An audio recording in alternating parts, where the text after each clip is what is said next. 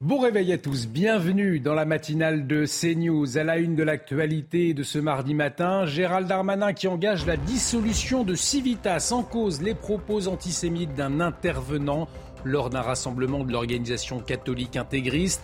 Une décision du ministre de l'Intérieur saluée unanimement par la classe politique.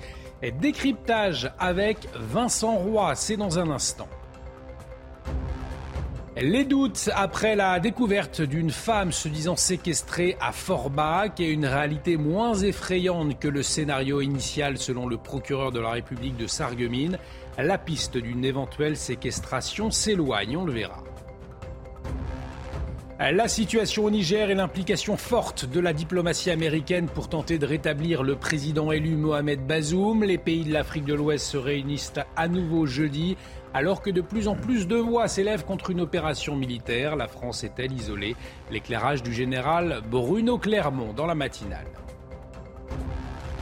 Le Royaume-Uni durcit sa politique migratoire avec un projet controversé. Un premier groupe de migrants a été installé à bord d'une immense barge. Le but, faire des économies dans l'accueil tout en dissuadant les potentiels candidats à l'asile. On le verra. Et puis c'est news à la découverte des plus belles communes de France. Pendant ce mois d'août, nous partons à la rencontre des maires de nos plus belles régions. Et ce matin, direction les Pyrénées-Orientales. Nous serons avec le maire du magnifique village des Angles. Ce sera 6h15.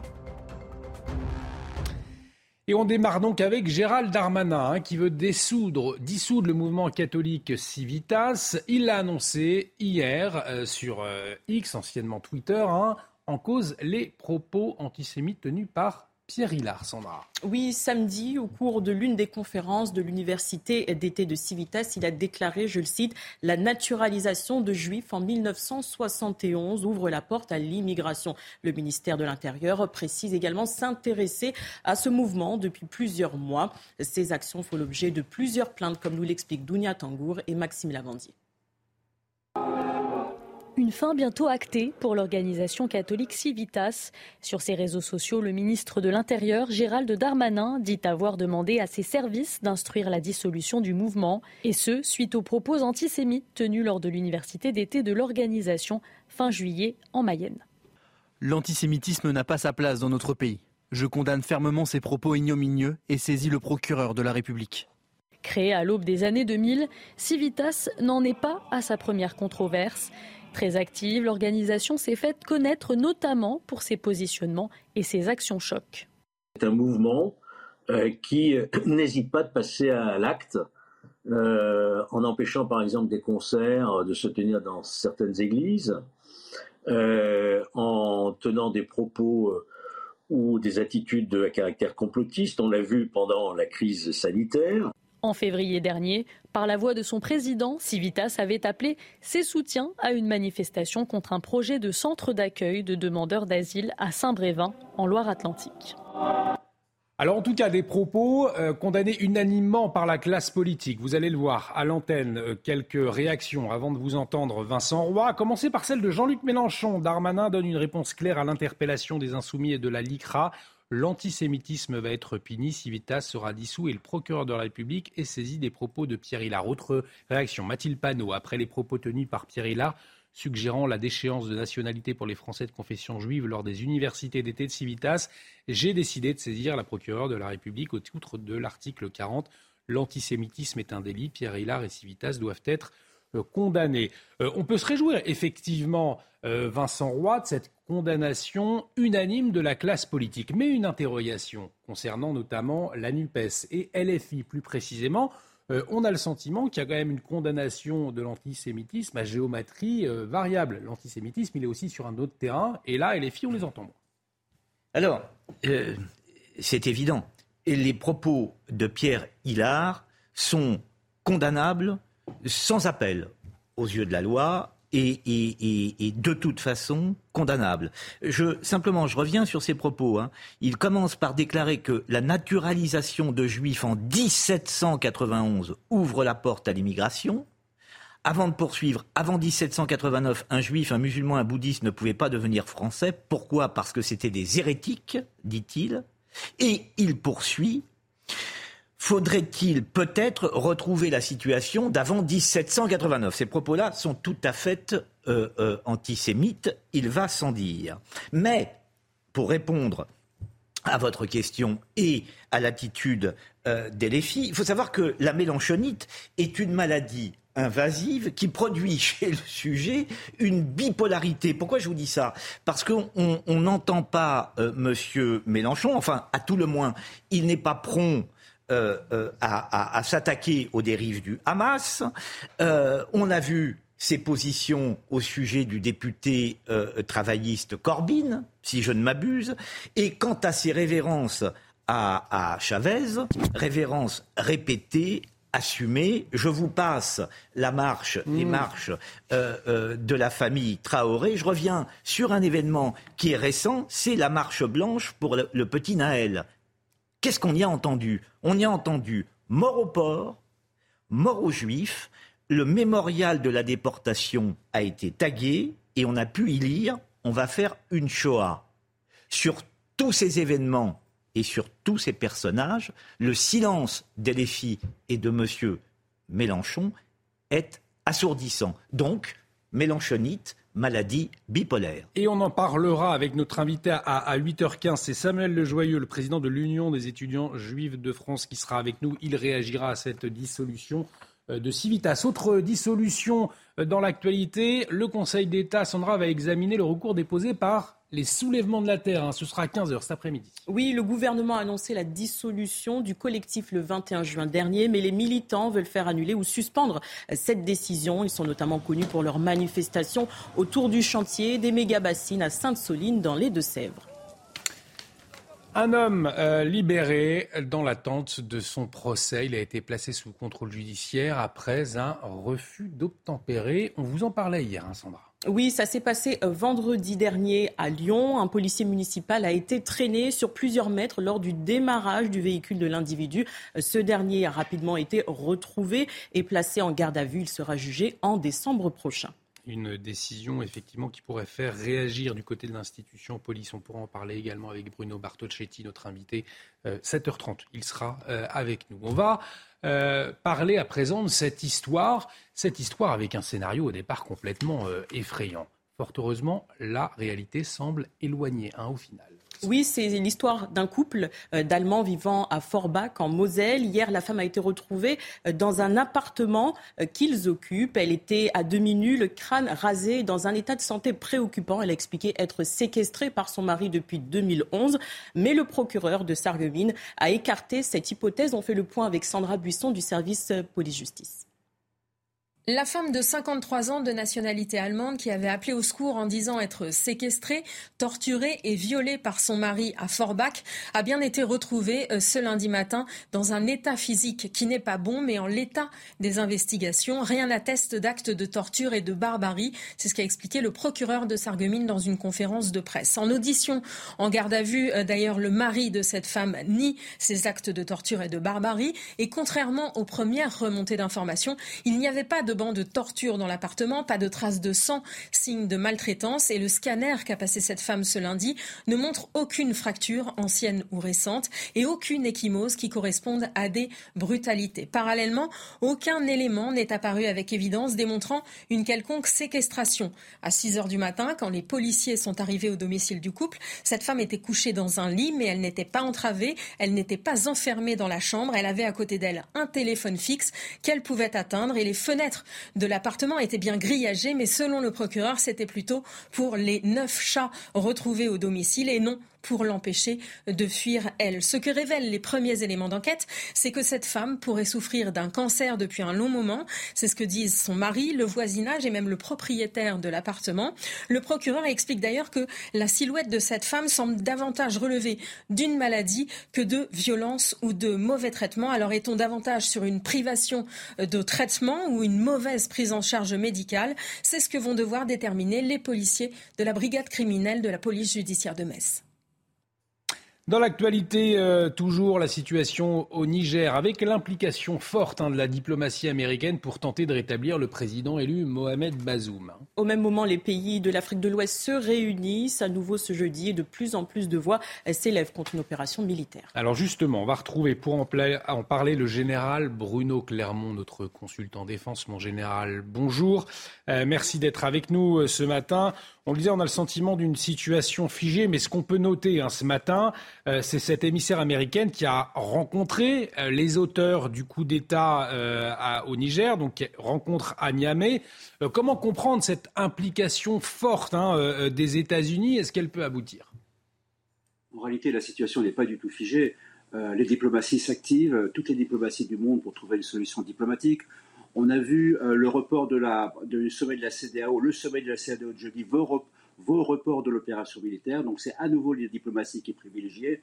Et les Américains sont en première ligne, en première ligne parce que les enjeux sont stratégiques pour les États-Unis, qui ont une grosse bande militaire, qui continue à mener la guerre contre le terrorisme dans l'Afrique. Donc ils ont besoin de la stabilité au Niger. Donc on a eu droit à, au déplacement de Victoria Nuland, qui est la numéro 2 du département d'État, un poids lourd du département d'État, qui a rencontré des éléments de la junte. Elle n'a pas vu le président Bazoum elle n'a pas vu euh, non plus euh, le général Chani, mais elle a essayé de convaincre euh, les putschistes d'une solution diplomatique en les menaçant d'ailleurs de sanctions économiques. Finalement, est le principal levier. Et puis, Anthony Blinken, le secrétaire d'État, a pris la parole de RFI pour dire que pour les États-Unis, c'est toujours la, solution diplomatique qui est privilégiée, ce qui fait que pour le moment, les, bruits de, les bruits de guerre, les perspectives de guerre s'éloignent dans ce pays. Alors, mon général, euh, Algérie, Italie, Allemagne, de plus en plus de voix hein, s'élèvent contre une opération militaire. Euh, est-ce que vous avez le sentiment que la France est, isolée dans ce dossier? Il faut bien comprendre que euh, l'affaire de l'opération militaire, ce, sur quoi comptaient la plupart des pays et la France en particulier, c'était sur son caractère dissuasif. C'est une manière de mettre la pression sur les putschistes en disant vous risquez l'opération militaire. La volonté de, de faire l'opération militaire, on voit aujourd'hui, elle est un peu moins présente pour plein de raisons une opération militaire dans la région, c'est très compliqué. Donc la France était, sur, je pense, sur cette, ligne. Alors maintenant, je n'ai pas euh, accès au, Quai d'Orsay, mais était sur cette ligne de mettre de la pression.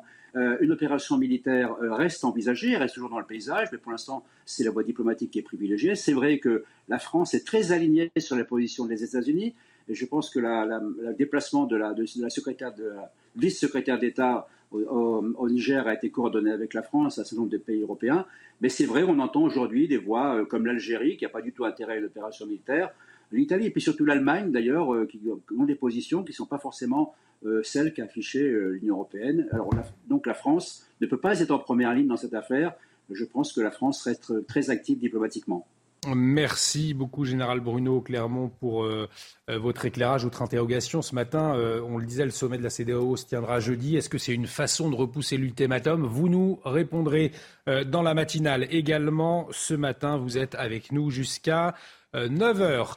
on reste à l'étranger avec ce, projet très controversé au Royaume-Uni, ce symbole de la lutte hein, contre l'immigration engagée par le gouvernement euh, britannique, Sandra. Oui, un premier groupe de demandeurs d'asile s'est installé à bord du Bibi Stockholm hier. C'est une immense barge à quai dans le sud-ouest de l'Angleterre. Objectif faire des économies dans l'accueil des migrants et dissuader les candidats potentiels à l'asile. On fait le point avec Sarah Menaille, notre correspondante à Londres. C'est une barge arrivée il y a près de trois semaines dans le port de Portland, dans le Dorset, au sud de l'Angleterre. Et c'est une sorte d'hôtel flottant de 222 chambres. Alors les premiers demandeurs d'asile y ont été installés en ce début de semaine. Ainsi, ce sont 15 personnes qui ont embarqué à bord du Bibi Stockholm, qui à terme doit accueillir près de 500 demandeurs d'asile. Alors tous sont des hommes âgés de 18 à 65 ans. Et l'objectif est bien faire des économies pour le gouvernement britannique qui estime dépenser près de 7 millions d'euros par jour pour loger ces personnes. Alors que certaines ONG de défense des droits de l'homme dénonce une prison flottante, le Premier ministre britannique Rishi Sunak continue lui sa lutte contre l'immigration illégale dont il a fait l'une de ses priorités. Depuis le mois de janvier, on estime que ce sont près de 13 000 personnes qui ont tenté illégalement la traversée de la Manche. Allez, on va parler euh, culture à présent avec cette disparition, Sandra. Oui, une figure hollywoodienne s'en est allée. Le réalisateur américain William Friedkin est décédé hier à Los Angeles. Il avait 87 euh, ans. Il s'est affranchi des codes classiques aux côtés de euh, Francis Ford Coppola ou encore Martin Scorsese. Au cours de sa carrière, le cinéaste a reçu l'Oscar du meilleur réalisateur pour French Connection. Il a également été consacré maître de l'épouvante avec l'exorcisme dont vous entendez la musique. Cette musique qui met toujours mal à l'aise, hein. c'est vrai quand on, quand on l'entend réalisateur de l'exorcisme, donc qui est décédé.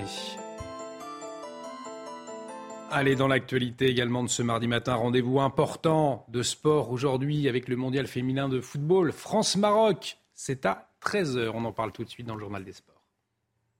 Votre programme avec Groupe Verlaine, centrale photovoltaïque à poser en toute simplicité n'importe où. Groupe Verlaine, connectons nos énergies. Je vous le disais donc mondial euh, féminin de football avec France-Maroc aujourd'hui, un duel de voisins pour une place, une place en quart de finale, Sandra. Et oui, bien lancé dans la compétition, les Bleus affrontent les Lions de l'Atlas cet après-midi à 13h après leur victoire face au Brésil et au Panama. Les joueuses d'Hervé Renard sont favorites, mais le sélectionneur français reste prudent. L'écoute.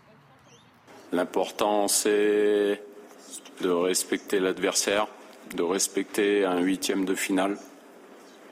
Quand on se qualifie pour un huitième de finale, c'est qu'on a beaucoup de qualité. L'équipe du Maroc n'est pas là par hasard.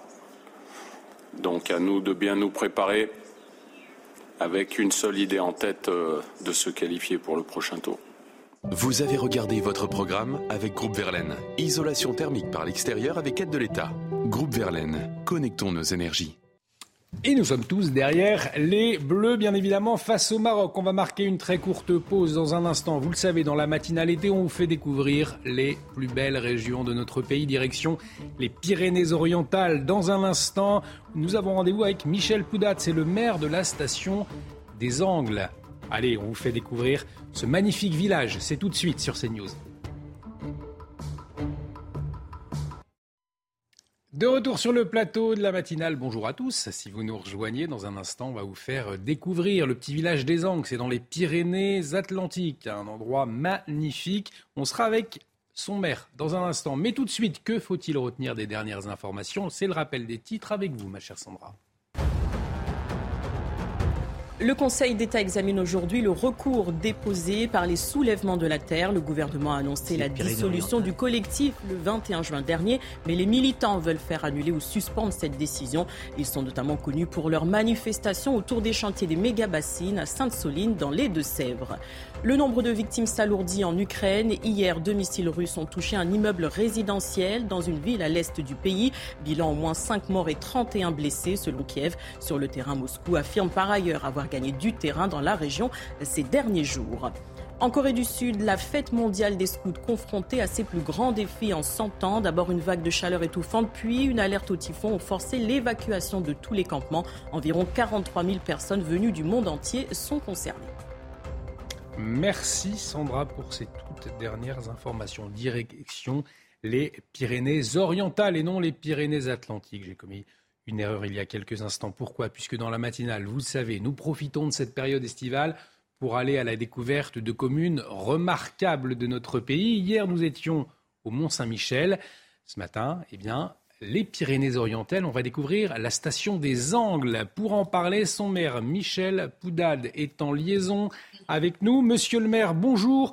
Euh, merci de vous lever euh, de bonne heure hein, pour euh, nous faire découvrir votre Gilles village. la spécificité de votre commune, pour commencer peut-être, c'est que vous êtes situé dans la plaine cultivée la plus haute d'Europe. Hein. c'est bien cela? Oui, c'est sûr. Nous avons un bassin d'effondrement et au pied de notre village millénaire, eh ben, nous avons euh, l'un des plus hauts plateaux euh, cultivés d'Europe à 1600 mètres d'altitude. Vous le disiez, un village, un village, un, village millénaire. Donc, quelle est son histoire? Ah ben, c'est un village rural hein, qui s'est dépeuplé euh, dans les années 50-60, puisqu'il n'y avait plus d'activité agricole où elle était très difficile, et puis qui s'est développé grâce au ski grâce à la station de ski, ce qui a permis aussi des, investissements pour l'été. Euh, avec, comme, comme on le voit, avec le monorail, avec un parc animalier, avec beaucoup d'activités. mais c'est dû bien sûr à, cette période un peu faste qu'on a connue sur nos stations de ski. Voilà, puisque nous avons la chance d'avoir ce village millénaire positionné au pied de la montagne, et donc la station de ski part du village, euh, donc euh, quelque part par de l'église et de sa porte-tour d'un vieux château euh, pour aller jusqu'à 2800 mètres, 2600 mètres d'altitude. Et comme vous l'avez dit, au pied d'un plateau avec un lac et donc un peu cette spécificité qui fait que nous sommes véritablement une, une station et une commune quatre saisons avec ben, toutes les activités qui se sont créer autour, hein, que ce soit euh, le bike park, euh, des paysages, de la randonnée bien sûr, euh, et toutes les, les fêtes que l'on peut connaître l'été sur les fêtes catalanes, etc., puisque nous sommes qu'à quelques kilomètres de l'Espagne et donc du Alors, justement, quelles sont les fêtes traditionnelles à ne pas manquer dans votre village? Ben, il y en a une un peu particulière, hein, parce que bien sûr, les 15 août, on connaît euh, nos feux d'artifice euh, et les fêtes traditionnelles comme ça, mais euh, nous avons par exemple un carrefoc. Un carrefoc, c'est une des danses le soir, hein, donc c'est quelque chose qu'il faut vivre et voir. voilà, c'est un feu d'artifice au ras du sol, je dirais, amené par par des sorcières, par des gens qui sont déguisés en sorcières, en démons. Et, c'est quelque chose d'un peu traditionnel. C'est une fête païenne, bien sûr, euh, catalane, et qui perdure aux Angles depuis de nombreuses années. Alors c'est vrai que lorsqu'on pense Pyrénées-Orientales, on, pense euh, au ski, mais euh, on l'a bien compris, il y a des sites remarquables aussi hein, à, à découvrir l'été. Quels sont-ils? Alors nos sites remarquables, au-delà de, tout simplement l'environnement qui nous, entoure, hein, puisque nous avons la chance d'avoir la forêt jusqu'à jusqu'à 2600 mètres d'altitude. Euh, mais euh, nos sites remarquables vont être des petits lacs, euh, euh, ce paysage, euh, un parc animalier quand même qui est très développé avec tous les animaux de la faune pyrénéenne dans leur milieu naturel, hein, qui sont complètement voilà où qu'on va pouvoir facilement approcher et voir dans leur espace, ce qui permet aussi de préserver la montagne en haute altitude euh, puisque ces animaux, on va pouvoir les voir euh, euh, très proches, sans aller déranger un peu plus haut dans la montagne, sans les aller déranger. Ça n'empêche qu'à un moment, nous avons quand même une montagne facile, la randonnée tout simplement jusqu'à jusqu'à 2800 mètres d'altitude où il ne faudra pas d'équipement spécifique pour aller attaquer cette haute montagne. Alors on l'a compris, un lieu pour des vacances en famille idéal. Vincent Roy qui est à côté de moi est très gourmand. Il me souffle une question et euh, c'est vrai que c'est important. Est-ce qu'il y a des spécialités culinaires à découvrir également euh, dans votre village? Ah ben là, on va retrouver, euh, oui, alors on va parler de, de boule de picoulate, qui est un mélange de quatre viandes qu'on va retrouver. C'est des plats typiques catalans, hein, avec cette influence qu'on a euh, euh, de, de cette région de, Barcelone, puisqu'on est à deux heures et quart de Barcelone. et donc, on va retrouver des, choses comme ça. Et puis, alors, pas une grosse tradition de, fromage et, de berger, puisque vous comprenez bien qu'à 1600 mètres d'altitude, il était difficile d'avoir des, d'avoir des troupeaux conséquents et, tout, mais bien sûr, une, des, il ne, sera pas mécontent de venir goûter la gastronomie euh, sur notre territoire. Eh bien, en tout cas, un grand merci, Michel Poudade, de nous avoir fait découvrir votre commune. On le rappelle, euh, la station des Angles, c'est dans les Pyrénées-Orientales. On l'a bien compris, un lieu idéal pour passer des vacances en famille. Alors l'hiver, bien sûr, mais aussi l'été. On l'a vu avec beaucoup d'activités. Euh, merci à vous, Michel Poudade. Excellente journée dans les Pyrénées-Orientales. Donc, on va marquer une courte pause. Euh, restez avec nous sur CNews. On va parler de la fronde des policiers. Elle semble se poursuivre, mais sous une autre forme, cette fois avec euh, un service à minima. On va le voir. C'est tout de suite sur CNews. De retour sur le plateau de la matinale, bienvenue si vous nous rejoignez. Cette question peut-être, si vous êtes en vacances, euh, allez-vous pouvoir profiter de la plage aujourd'hui? Eh bien, la réponse avec la météo des plages tout de suite.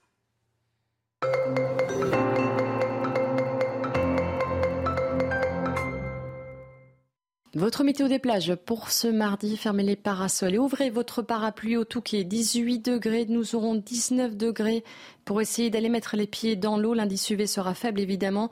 À la boule, un temps nuageux mais sec, 21 degrés et 17 degrés si vous osez aller faire une petite baignade. Le temps sera beaucoup plus clément avec davantage de soleil à la Cano ou encore à Arcachon, 28 degrés là-bas et 22 degrés pour aller faire une petite brasse. On poursuit avec vos plages à Palavas, un soleil de plomb, 27 degrés. Mettez bien de la crème solaire. Hein. L'indice UV sera de 9, 17 degrés seulement pour la température de l'eau.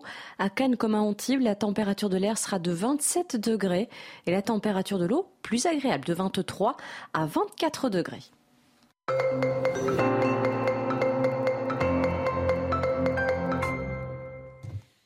Et quel temps sur le reste du pays? Eh bien, Carole Zanin nous dit tout. Dans un instant, c'est la météo. La météo avec BDOR.fr. L'agence BDOR vous donne accès au marché de l'or physique. L'agence BDOR, partenaire de votre épargne. Alors, Carole, des risques d'incendie hein, aujourd'hui à prévoir. Oui, Olivier, puisque le Mistral va encore euh, souffler du golfe du Lion jusqu'au département Corse. Résultat, cinq départements sont sous vigilance orange à cause de ces feux de forêt. Je vous invite à la plus grande prudence. Regardons ensemble la carte du ciel pour ce matin avec du beau, du grand soleil sur une bonne moitié sud du territoire. Encore quelques nuages, quelques euh, nuages, mais euh, il restera inoffensif. Il n'y aura pas de précipitation. Là aussi, sur les régions du nord, nous aurons une nébulosité plus ou moins abondante et dans le courant de l'après midi eh bien, cette nébulosité va gagner les régions euh, du nord sur les Hauts-de-France sans précipitation. Je vous rassure et vous le voyez sur le sud du territoire, eh bien, vous pourrez profiter de, des belles plages et ça va également chauffer sur les serviettes aujourd'hui. Regardons d'abord vos températures de ce matin qui resteront euh, tout de même un peu fraîches. 8 à Aurillac, 20 pour Nice, 12 euh, pour Brest. Nous aurons 13 dans les rues de la capitale. Et ça y est, la chaleur commence à s'installer sur le sud de l'Hexagone. Regardons ensemble vos températures pour cet après-midi. Les valeurs, elles oscillent entre 19 et 31 degrés. 30 pour Perpignan, 20 pour euh, Strasbourg, 29 pour euh, la Corse. Et ça y est, le pic de chaleur est attendu pour demain. Je vous en parle dans quelques instants. C'était la météo avec BDOR.fr. L'agence BDOR vous donne accès au marché de l'or physique. L'agence BDOR, partenaire de votre épargne. Il est 6h30 sur CNews. Bienvenue si vous nous rejoignez. Bon réveil. À la une de l'actualité de ce mardi matin, cette reprise du service à minima pour les policiers marseillais. Beaucoup ont repris le travail après plusieurs jours en arrêt dans le contexte de la fronde qui secoue l'institution. Des forces de l'ordre avec une motivation en baisse, on va le voir. Le Conseil d'État examine le référé contre la dissolution du soulèvement de la Terre, le mouvement dissous par Gérald Darmanin en juin, après les violences à Sainte-Soline contre les méga-bassines ou contre la ligne ferroviaire Lyon-Turin. Pour l'exécutif, un groupe qui met en danger la sécurité publique, le décryptage sur ce mouvement radical avec Vincent Roy. Et puis cette solution pour pallier aux déserts médicaux, de plus en plus de médecins retraités remettent la blouse. C'est le cas à Albi. Dans le Tarn, un cabinet médical ne fonctionne qu'avec des généralistes retraités. Le casse-tête pour un bon nombre d'étudiants, trouver un logement avant la rentrée, les prix flambent dans certaines villes et c'est un parcours du combattant pour trouver un studio. Reportage à Nantes dans un instant. Et puis cette bonne nouvelle, enfin, le retour de la chaleur à partir d'aujourd'hui, notamment dans le sud du pays, et des améliorations également à l'ouest. Toutes les précisions avec Carole Zanin, ce sera dans un instant dans la matinale. Et on vous en parle donc depuis plusieurs semaines sur notre antenne, hein, la colère des policiers après la mort de Naël ou encore euh, l'affaire Elie à Marseille. Alors, euh, plus de deux semaines de mouvement, euh, certains ont repris le service hier, Sandra. Oui, c'est le cas à Marseille notamment, mais une reprise à minima. Seules les urgences sont gérées et certains fonctionnaires, vous allez voir, ne veulent plus utiliser leur LBD. Adrien Spiteri. C'est un retour à reculons pour de nombreux policiers marseillais. Depuis deux semaines, ils étaient près d'un tiers en arrêt maladie dans la ville après l'incarcération d'un membre de la BAC accusé d'avoir blessé Eddy en marge des émeutes encore marqué, certains policiers sont démotivés. Aujourd'hui, ils se disent euh, on a rétabli euh, l'équilibre en France, on a, on a, on a arrêté ces violences urbaines, cette guérilla urbaine. Et en fait, quand il y a quelque chose qui ne va pas, ben, ça retombe sur le policier. La police, aujourd'hui, elle est dans un état, comme vous pouvez l'imaginer, dans un état de désespoir, dans un état de désarroi. Conséquence, beaucoup de policiers reprennent le service à minima et laissent certaines armes non létales au placard quand vous utilisez ces, armes, euh, ces armes ben, ça, peut, ça peut blesser grièvement des individus. Et à la fin de l'histoire, on a pu s'en rendre compte sur quelques affaires, en tout cas euh, pendant ces épisodes-là, c'est les policiers qui traînent, c'est les policiers qui vont en garde à vue. Clairement, euh, nous, Alliance, on leur demande de, de faire attention, de prendre toutes les précautions d'usage pour éviter justement de se mettre en insécurité juridique. Depuis l'affaire Eddy, et face à la pression, de nombreux policiers envisagent des reconversions professionnelles, selon les syndicats. Et puis on l'a appris hier, le parquet requiert un renvoi aux assises pour le meurtre présumé d'Éric Masson et deux complices présumé hein, d'avoir euh, accusé, d'avoir aidé le suspect dans, sa fuite. Euh, oui, selon le Parisien, le meurtrier présumé connaissait la fonction de euh, policier de la victime. Pour recontextualiser les faits, Eric Masson a été abattu en 2021 lors d'un contrôle sur un point de deal à Avignon. Son décès avait même provoqué un rassemblement des forces de l'ordre devant l'Assemblée nationale. Dans l'actualité également, ce mardi matin, Gérald Darmanin qui veut dissoudre le mouvement intégriste catholique Civitas. Il l'a annoncé hier sur X, hein, anciennement euh, Twitter. En cause, Sandra, eh bien, les propos tenus par Pierre Hillard. C'est un essayiste euh, opposition controversée. Oui, samedi, au cours de l'une des conférences de l'université d'été de Civitas, il a déclaré, je le cite, avant 1789, un juif, un musulman, un bouddhiste ne pouvaient pas devenir français. Pourquoi? Parce que c'était des hérétiques il faudrait peut-être retrouver la situation d'avant 1789. Et des réactions euh, politiques unanimes hein, pour euh, dénoncer ces propos, euh, dénonciation également de ces propos par la France insoumise, notamment Jean-Luc Mélenchon qui a retweeté Gérald Darmanin avec ces mots. Darmanin donne une réponse claire à l'interpellation des insoumis et de la LICRA. L'antisémitisme va être puni, Civitas sera dissous et le procureur de la République est saisi des propos de Pierre Hillard. Réaction Mathilde Panot également, vous allez le voir après les propos tenus par Pierre Hillard suggérant la déchéance de nationalité pour les Français de confession juive lors des universités d'été de Civitas. J'ai décidé de saisir la procureure de la République au titre de l'article 40. L'antisémitisme est un délit. Pierre Hillard et Civitas doivent être condamnés. On y reviendra tout au long de la matinale, euh, notamment avec notre invité à 8h15. Dans l'actualité euh, également, cette autre dissolution le Conseil d'État qui examine aujourd'hui le recours déposé par les soulèvements de la terre, Sandra. Et oui, parce que le gouvernement a annoncé la dissolution du collectif le 21 juin dernier, mais les militants veulent faire annuler ou suspendre cette décision. Ils sont notamment connus pour leur manifestation autour du chantier des méga-bassines à Sainte-Soline dans les Deux-Sèvres. Et effectivement, Vincent Roy, on se souvient de ces mots hein, de Gérald Darmanin pour qualifier ce mouvement, euh, en tout cas les actions de ce mouvement, les soulèvements de la terre. Gérald Darmanin avait parlé d'éco-terrorisme terrorisme. Euh, ce mouvement, il met en cause la sécurité publique, selon vous? Bah, Manifestement. Il suffit de regarder les images à, Sainte-Soline. Il n'y a pas euh, 40 euh, manières de les interpréter.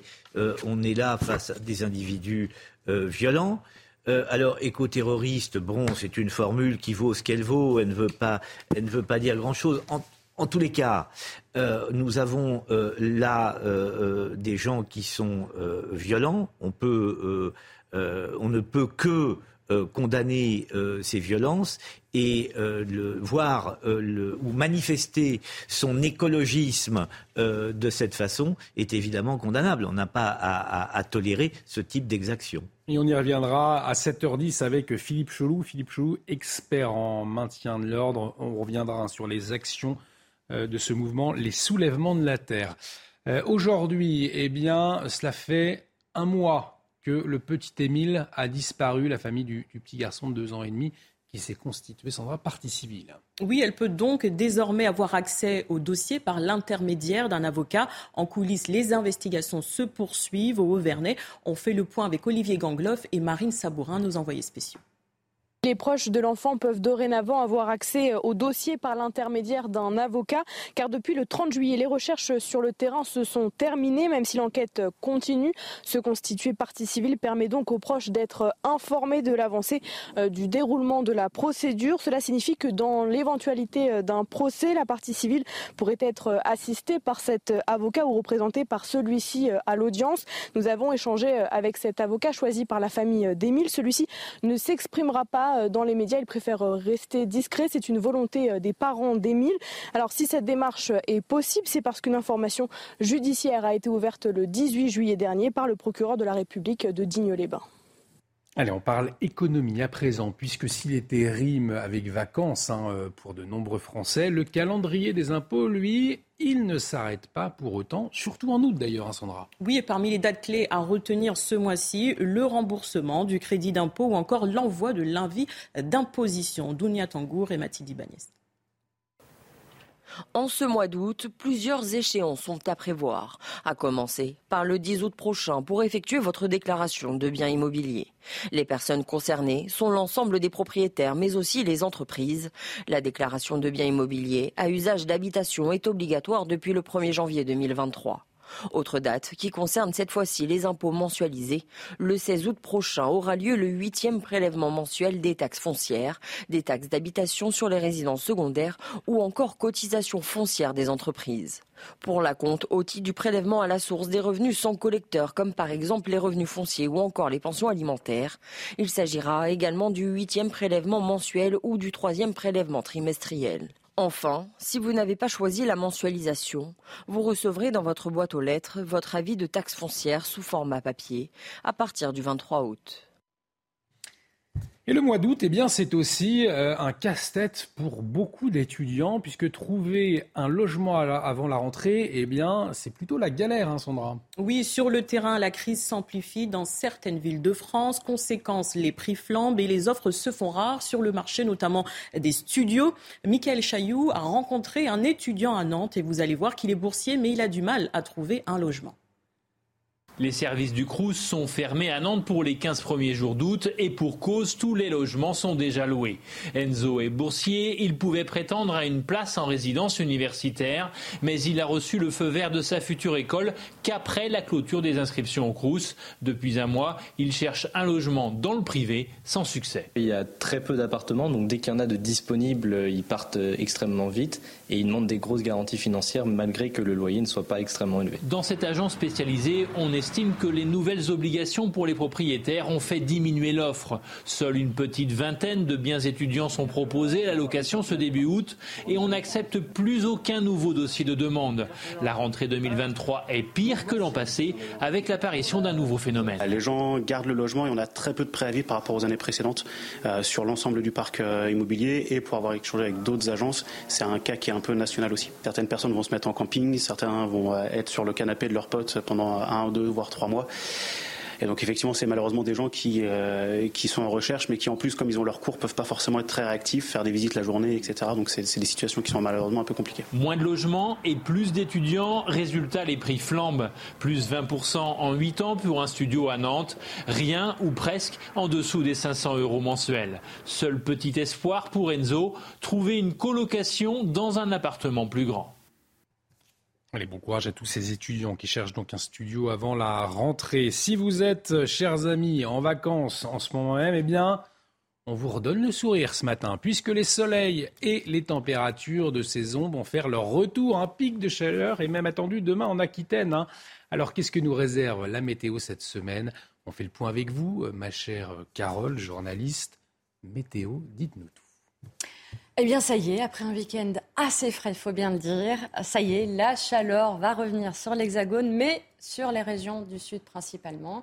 En cause, eh bien, on, a euh, cet anticyclone des Açores qui va gonfler, qui va faire affluer de l'air chaud, euh, principalement sur les régions du sud. Résultat, eh bien, demain, nous aurons un pic de chaleur de 27 à 30 degrés de l'Aquitaine en direction de l'Auvergne-Rhône-Alpes. Nous aurons 30 à 33 degrés du Roussillon jusqu'à la région jusqu'à la région PACA. Attention, sur les régions du Nord, on sera toujours en dessous des moyennes de saison. À partir euh, de mercredi, le pic de chaleur, euh, de jeudi, pardon, le pic de chaleur, euh, la chaleur va encore grimper d'un cran. Nous aurons 35 à 36 degrés localement dans les régions du Sud. Et ça y est, à Paris, sur les régions de la Bretagne, encore de la Normandie, nous aurons des valeurs qui oscilleront entre 21 et 24 degrés.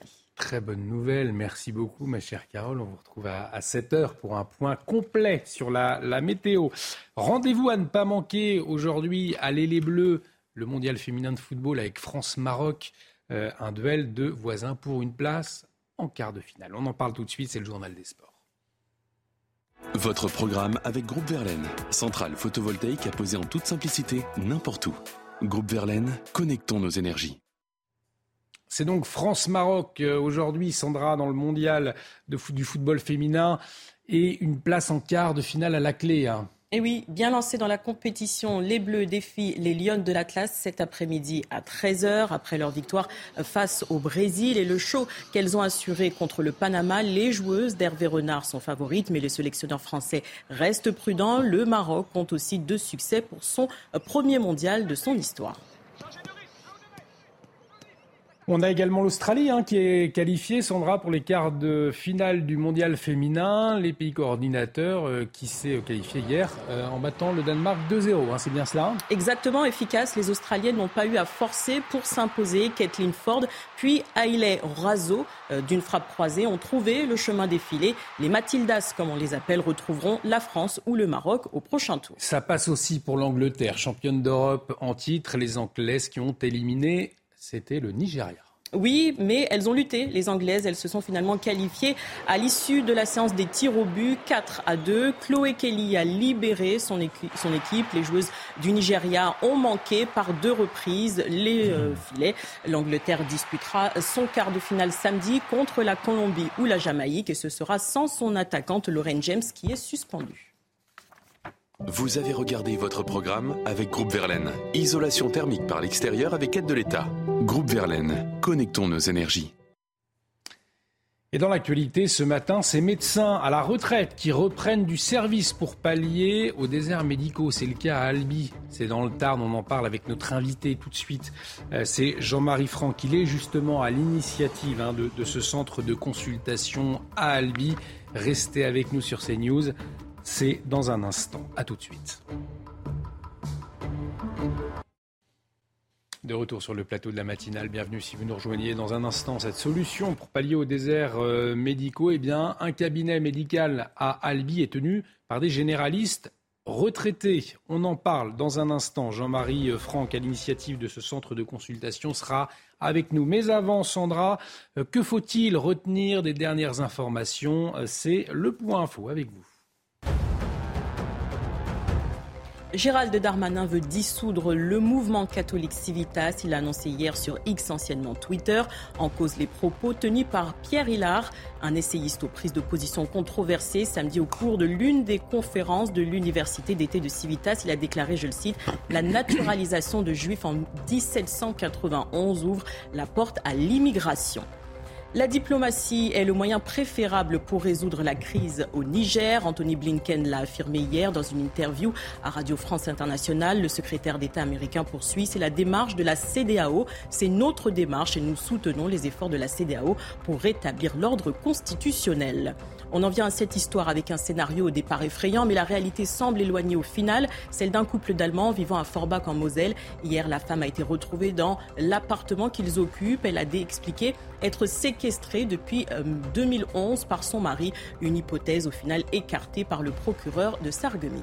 Merci Sandra. Dans l'actualité également ce matin, cette solution pour pallier aux déserts médicaux à Albi, dans le Tarn, donc un cabinet médical est tenu par des médecins à la retraite. Alors ils sont sept âgés de 70 à 77 ans, et ils assurent des vacations par tranche euh, de 4 heures. Alors il existe d'autres cabinets en France hein, qui fonctionnent avec des médecins retraités.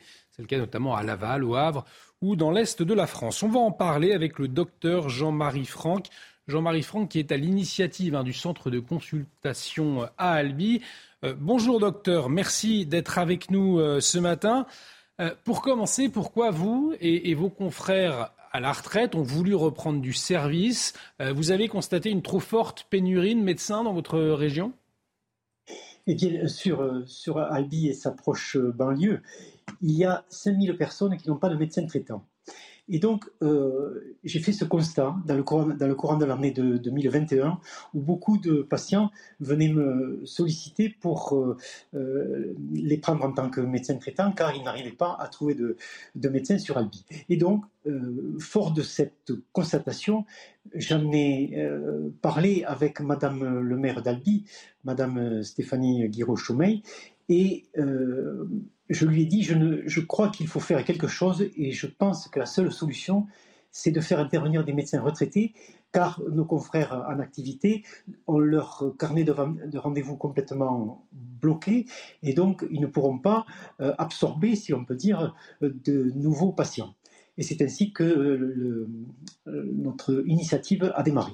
Mais comment justement cette initiative est-elle perçue par vos confrères généralistes? euh, ou vos confrères hein, qui, travaillent euh, à, l'hôpital aujourd'hui, est-ce que euh, au fond ils n'ont pas peur que vous leur, si je puis me permettre, piquiez leurs patients? Alors tout d'abord, les, médecins de, l'hôpital et en particulier des urgences sont très satisfaits de notre présence et d'ailleurs nous adressent certains patients quand ils jugent que leur état ne nécessite pas des mesures d'urgence. Quant à nos confrères généralistes, il y a eu au début un peu de, doute, si on peut dire, et la question est maintenant parfaitement résolue. Chacun a compris que euh, nous n'étions pas là pour faire de la concurrence, mais simplement euh, de la complémentarité et de l'aide, de l'assistance à nos compatriotes, si on peut dire, qui sont en difficulté par rapport au fait de trouver un médecin.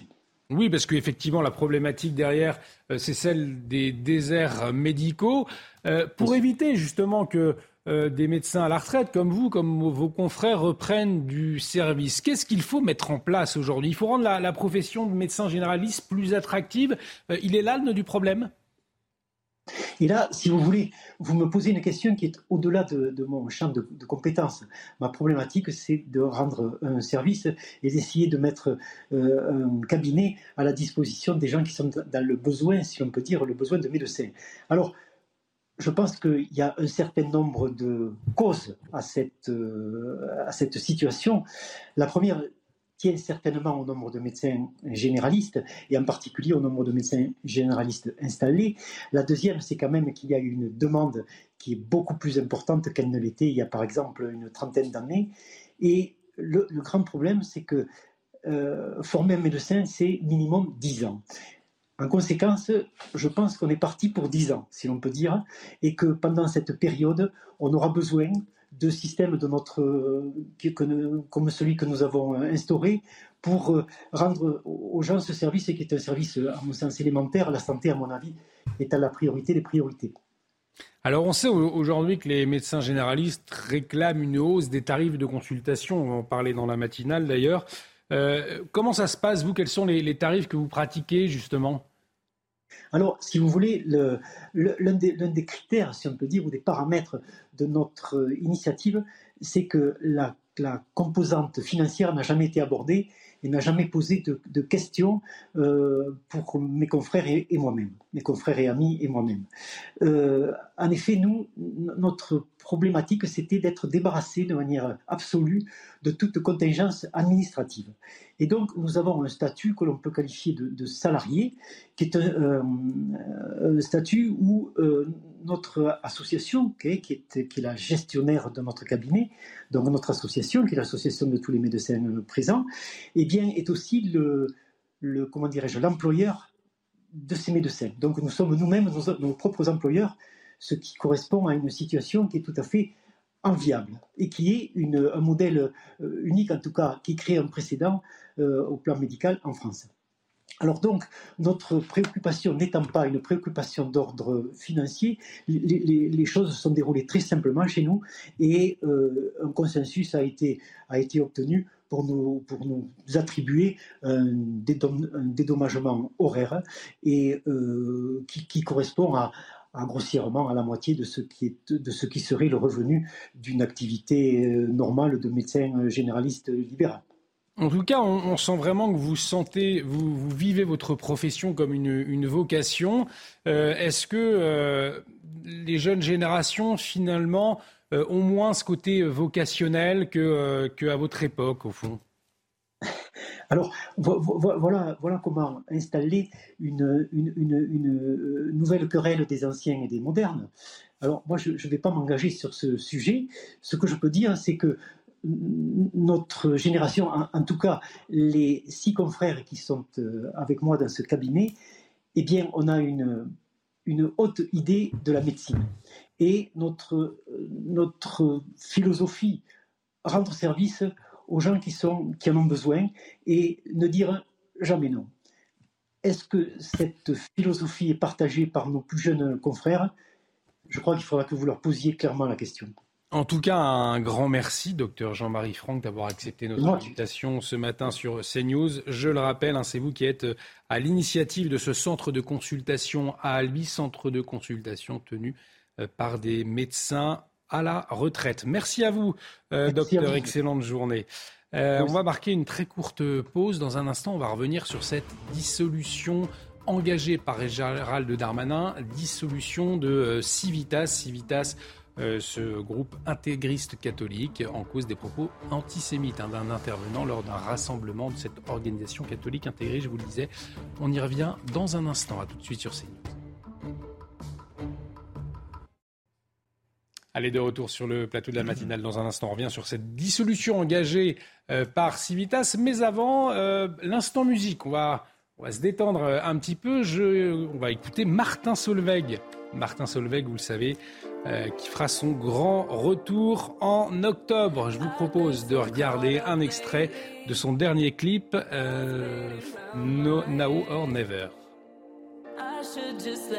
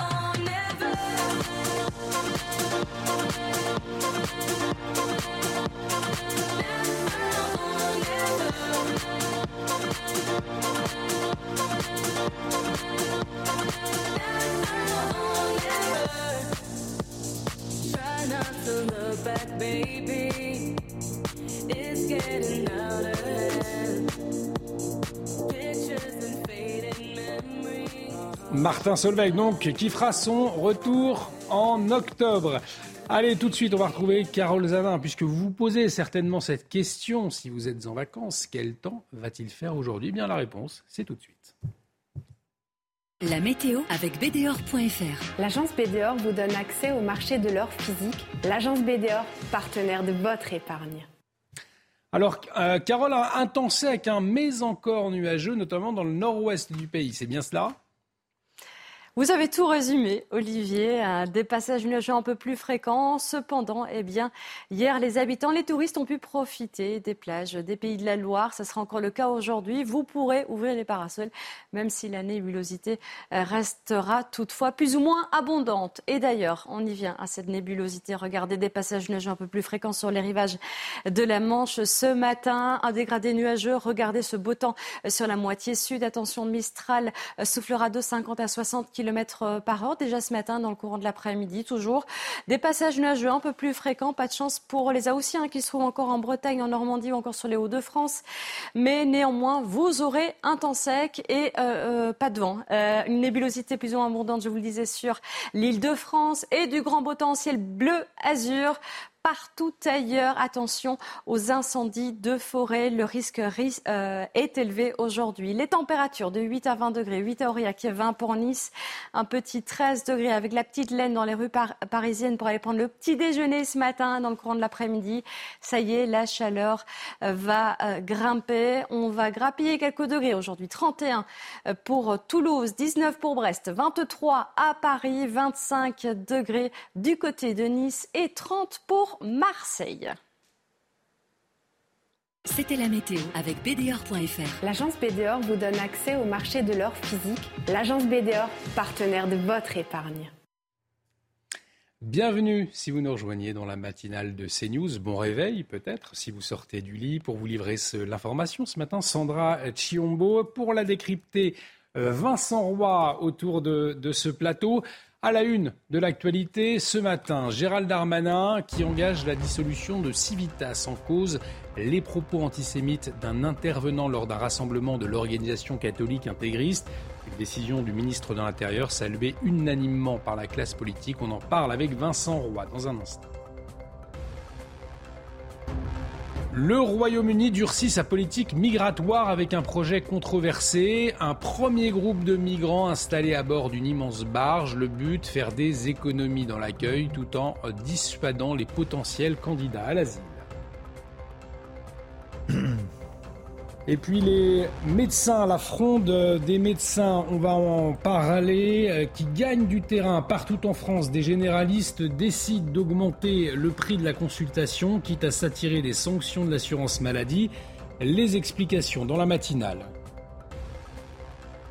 Et puis la situation au Niger et l'implication forte de la diplomatie américaine pour tenter de rétablir le président euh, élu Mohamed Bazoum. Les pays de l'Afrique de l'Ouest se réunissent à nouveau jeudi, alors que de plus en plus de voix s'élèvent contre une opération militaire. La France est-elle isolée?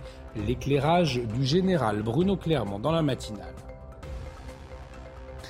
Et puis après un mois de juillet, euh, Mossad, le retour des vacanciers dans les Landes et un record d'affluence attendu au mois d'août. On va euh, voir tout cela avec un reportage, reportage à la rencontre des campeurs dans un instant. Et je vous le disais donc, Gérald Darmanin qui euh, veut euh, dissoudre, qui engage hein, la dissolution de, Civitas. Il l'a annoncé hier sur X, hein, le réseau social euh, nommé anciennement Twitter, Sandra. Oui, en cause les propos tenus par Pierre Hillard, un essayiste aux prises d'opposition controversées. Samedi, au cours de l'une des conférences de l'université d'été de Civitas, il a déclaré, je le cite, avant 1789, un juif, un musulman, un bouddhiste ne pouvaient pas devenir français. pourquoi? Parce que c'était des hérétiques. Il faudrait peut-être retrouver la situation d'avant 1789. On fait le point avec Dounia Tangour et Maxime Lavandier. Une fin bientôt actée pour l'organisation catholique intégriste Civitas. Sur ses réseaux sociaux, le ministre de l'Intérieur Gérald Darmanin dit avoir demandé à ses services d'instruire la dissolution du mouvement, et ce, suite aux propos antisémites tenus lors de l'université d'été de l'organisation fin juillet en Mayenne. L'antisémitisme n'a pas sa place dans notre pays. Je condamne fermement ces propos ignominieux et saisis le procureur de la République.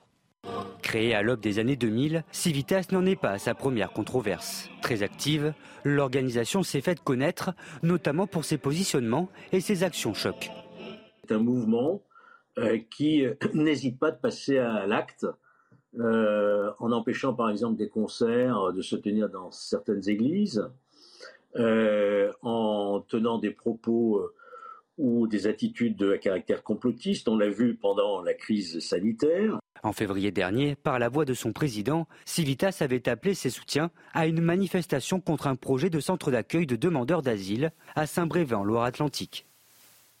En tout cas, euh, réaction unanime de la classe politique hein, pour euh, dénoncer ces propos antisémites, à commencer par la France euh, insoumise, et c'est fait assez rare hein, pour le, souligner. Jean-Luc Mélenchon qui retweet Gérald Darmanin avec ses propos.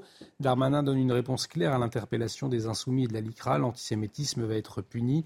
Civitas sera dissous et le procureur de la République est saisi des propos euh, de Pierre Hillard. Autre réaction, Mathilde Panot également, vous le voyez, après les propos tenus par Pierre Hillard suggérant la déchéance de nationalité pour les Français de confession juive lors des universités d'été de Civitas. J'ai décidé de saisir la procureure de la République au titre de l'article 40. L'antisémitisme est un délit. Pierre Hillard et Civitas doivent être condamnés. On reviendra dans la matinale avec vous Vincent Roy pour euh, décrypter notamment cette réaction de, la France insoumise. Euh, vous nous en dites plus dans tout à l'heure. Dans l'actualité euh, également, euh, cette information concernant un policier, hein, Sandra. Oui, un homme libéré dans l'attente de son procès. Il a été placé sous contrôle judiciaire après un refus d'obtempérer. Vous en parlez dans la matinale hier. Ça s'est passé vendredi dernier à Lyon. Un policier municipal a été traîné sur plusieurs mètres lors du démarrage du véhicule de l'individu. Ce dernier a été retrouvé et placé en garde à vue. Il sera jugé en décembre prochain. Alors, on l'imagine, Vincent Roy, hein, une décision de la justice, là encore, qui, risque peut-être d'être mal comprise, hein, notamment euh, du côté des forces de l'ordre. Bah pour le moins, hmm. euh, pour le moins, puisque ce policier euh, a été traîné, comme vous l'indiquiez, et que le, le, suspect, lui, n'est pas, n'est pas placé en détention provisoire. Donc tout ça ne fait que enfler, gonfler euh, la colère euh, des policiers et on les comprend très bien. Il y a, là un deux poids, deux mesures. Merci euh, Vincent Roy pour votre décryptage. Dans l'actualité aujourd'hui, eh bien cela fait un mois, un mois tout pile que le petit Émile a disparu et la famille du petit garçon de deux ans et demi euh, qui s'est constituée partie civile, elle peut donc désormais avoir accès au dossier par l'intermédiaire d'un avocat, hein, Sandra. Oui, parce qu'en coulisses, les investigations se poursuivent au Haut-Vernay.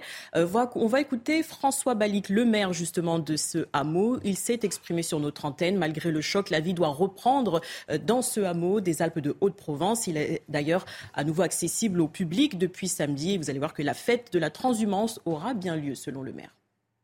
C'est la vie qui continue. Alors vous allez dire aux gens, il faut faut plus sortir, il faut rester chez soi, se frapper la coupe. Euh, et ça servira à quoi?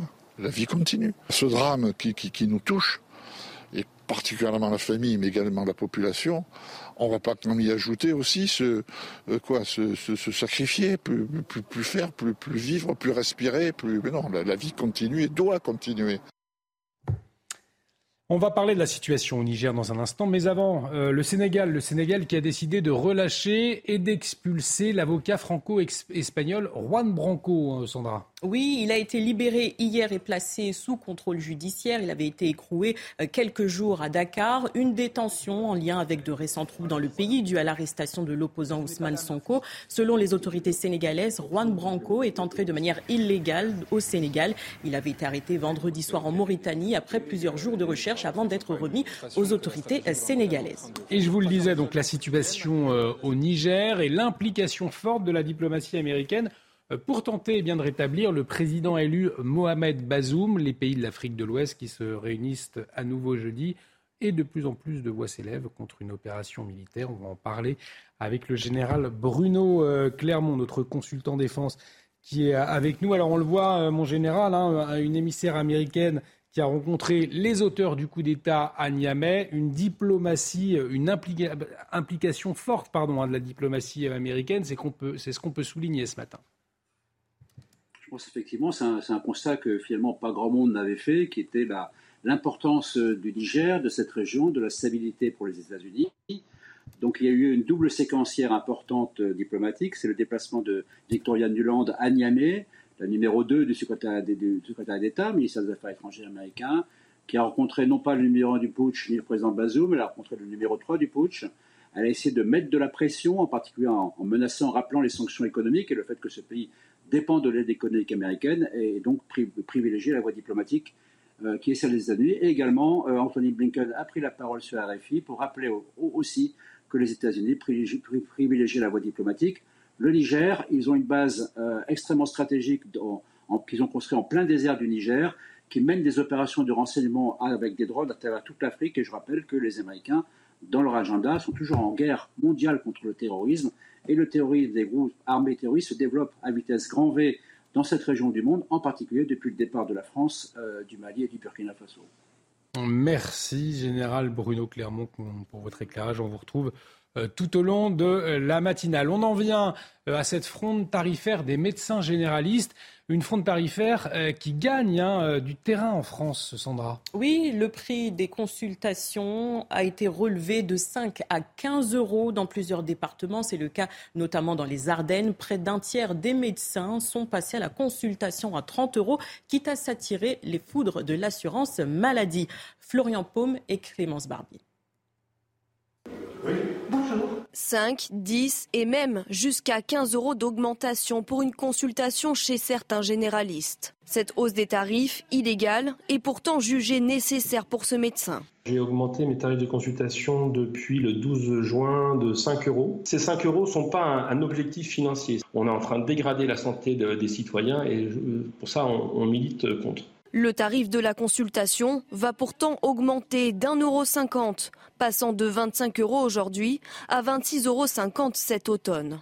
Insuffisant pour certains médecins, même si son association ne soutient pas cette démarche, cette généraliste dit comprendre ce ras-le-bol alors que nous n'avons pas été augmentés euh, depuis 7 euh, ans, mais c'est se moquer de nous. Je pense que la Caisse nationale d'assurance maladie ferait bien de comprendre que les confrères qui pratiquent ces, ces tarifs, ils ont ils n'ont rien à perdre parce que leur, euh, leur activité est en train de mourir.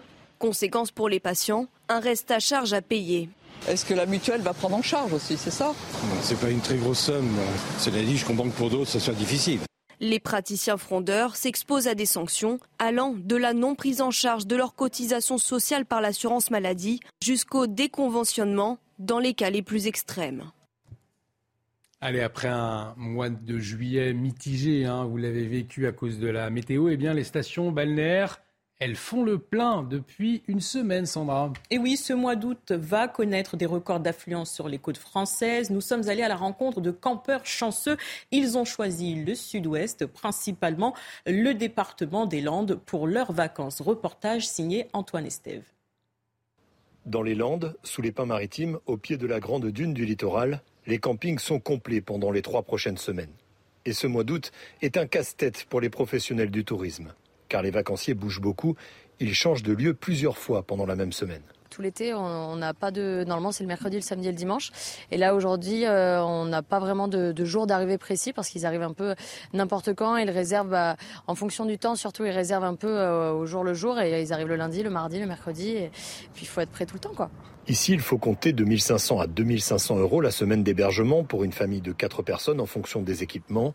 Mais concernant les dépenses sur place, la plupart des vacanciers nous expliquent qu'ils ne veulent pas regarder les prix. On va pas essayer de profiter un peu parce qu'on a ras-le-bol d'être toujours à être contraint, de faire attention à tout. Et puis d'être un peu ce côté anxiogène qui nous, qui nous pourrit un petit peu la vie. Et c'est ça qui est on est, en vacances, on veut profiter et après on pensera à l'inflation à la rentrée. Hein. Euh, mettez fixé un budget, après ben, on la dépasse un petit peu. Il y a toujours des occasions de s'amuser et puis de. Et puis pour une majorité de Français, cette semaine de vacances, c'est le seul voyage de l'année. Les vacances restent les vacances. Hein. Il n'y a pas beaucoup, donc un peu de plaisir, euh, la bonne bouffe. Euh, on est épicurien, donc on aime ça. Donc voilà. Donc non, non, les vacances restent pour les vacances. Se détendre, oublier le travail, profiter de la famille et des amis, c'est ça la définition des belles vacances. Avec le soleil en prime, la météo annoncée est au beau fixe pendant les deux prochaines semaines dans le sud-ouest. Et c'est sûr que ça fait euh, envie, hein, ce beau ah bleu dans les Landes. Hein. Euh, l'actualité aujourd'hui, c'est aussi du football mondial féminin euh, avec France-Maroc, un duel de voisins et à la clé, une place en quart de finale. On en parle tout de suite. Votre programme avec Groupe Verlaine, centrale photovoltaïque à poser en toute simplicité n'importe où. Groupe Verlaine, connectons nos énergies. Je vous lisais aujourd'hui dans le mondial féminin de football France-Maroc, un duel de voisins pour une place en quart de finale. Euh, des Bleus hein, qui sont bien lancés dans la compétition, Sandra. Oui, elles affrontent les Lyonnes de la classe cet après-midi à 13h. Après leur victoire face au Brésil et au Panama, les joueuses d'Hervé Renard sont favorites, mais vous allez l'entendre, le sélectionneur français reste prudent.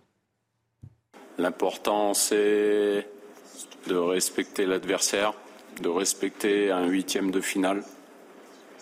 Quand on se qualifie pour un huitième de finale, c'est qu'on a beaucoup de qualité. L'équipe du Maroc n'est pas là par hasard. Donc à nous de bien nous préparer avec une seule idée en tête euh, de se qualifier pour le prochain tour. Et on fait le point sur les enjeux de ce match et la composition probable de l'équipe de France avec Ludovic de Rouen, notre envoyé spécial à Adélaïde en Australie. Des Françaises qui se sont entraînées à huis clos, avec une Maëlle Lacrar qui s'est encore entraînée à l'écart du groupe. Elle a effectué quelques tours de terrain, mais elle n'a pas ensuite participé au reste de l'entraînement collectif. Selon nos informations, elle tiendra sa place avec Wendy Renard en défense centrale. Euh, à gauche de la défense, Sakina Karchaoui. À droite, F. Périssé. Devant la défense, au milieu de terrain, Sandy Toletti et Grace Gayoro. Et puis euh, sur l'aile droite, Ken Zadalis. Sur l'aile gauche, Selma Bacha. Et puis devant, les deux avant-centres, Eugénie Le Sommer et Kadi Diatou Diani. Le match, c'est à 13h, heure française, France-Maroc, pour une place en quart de finale.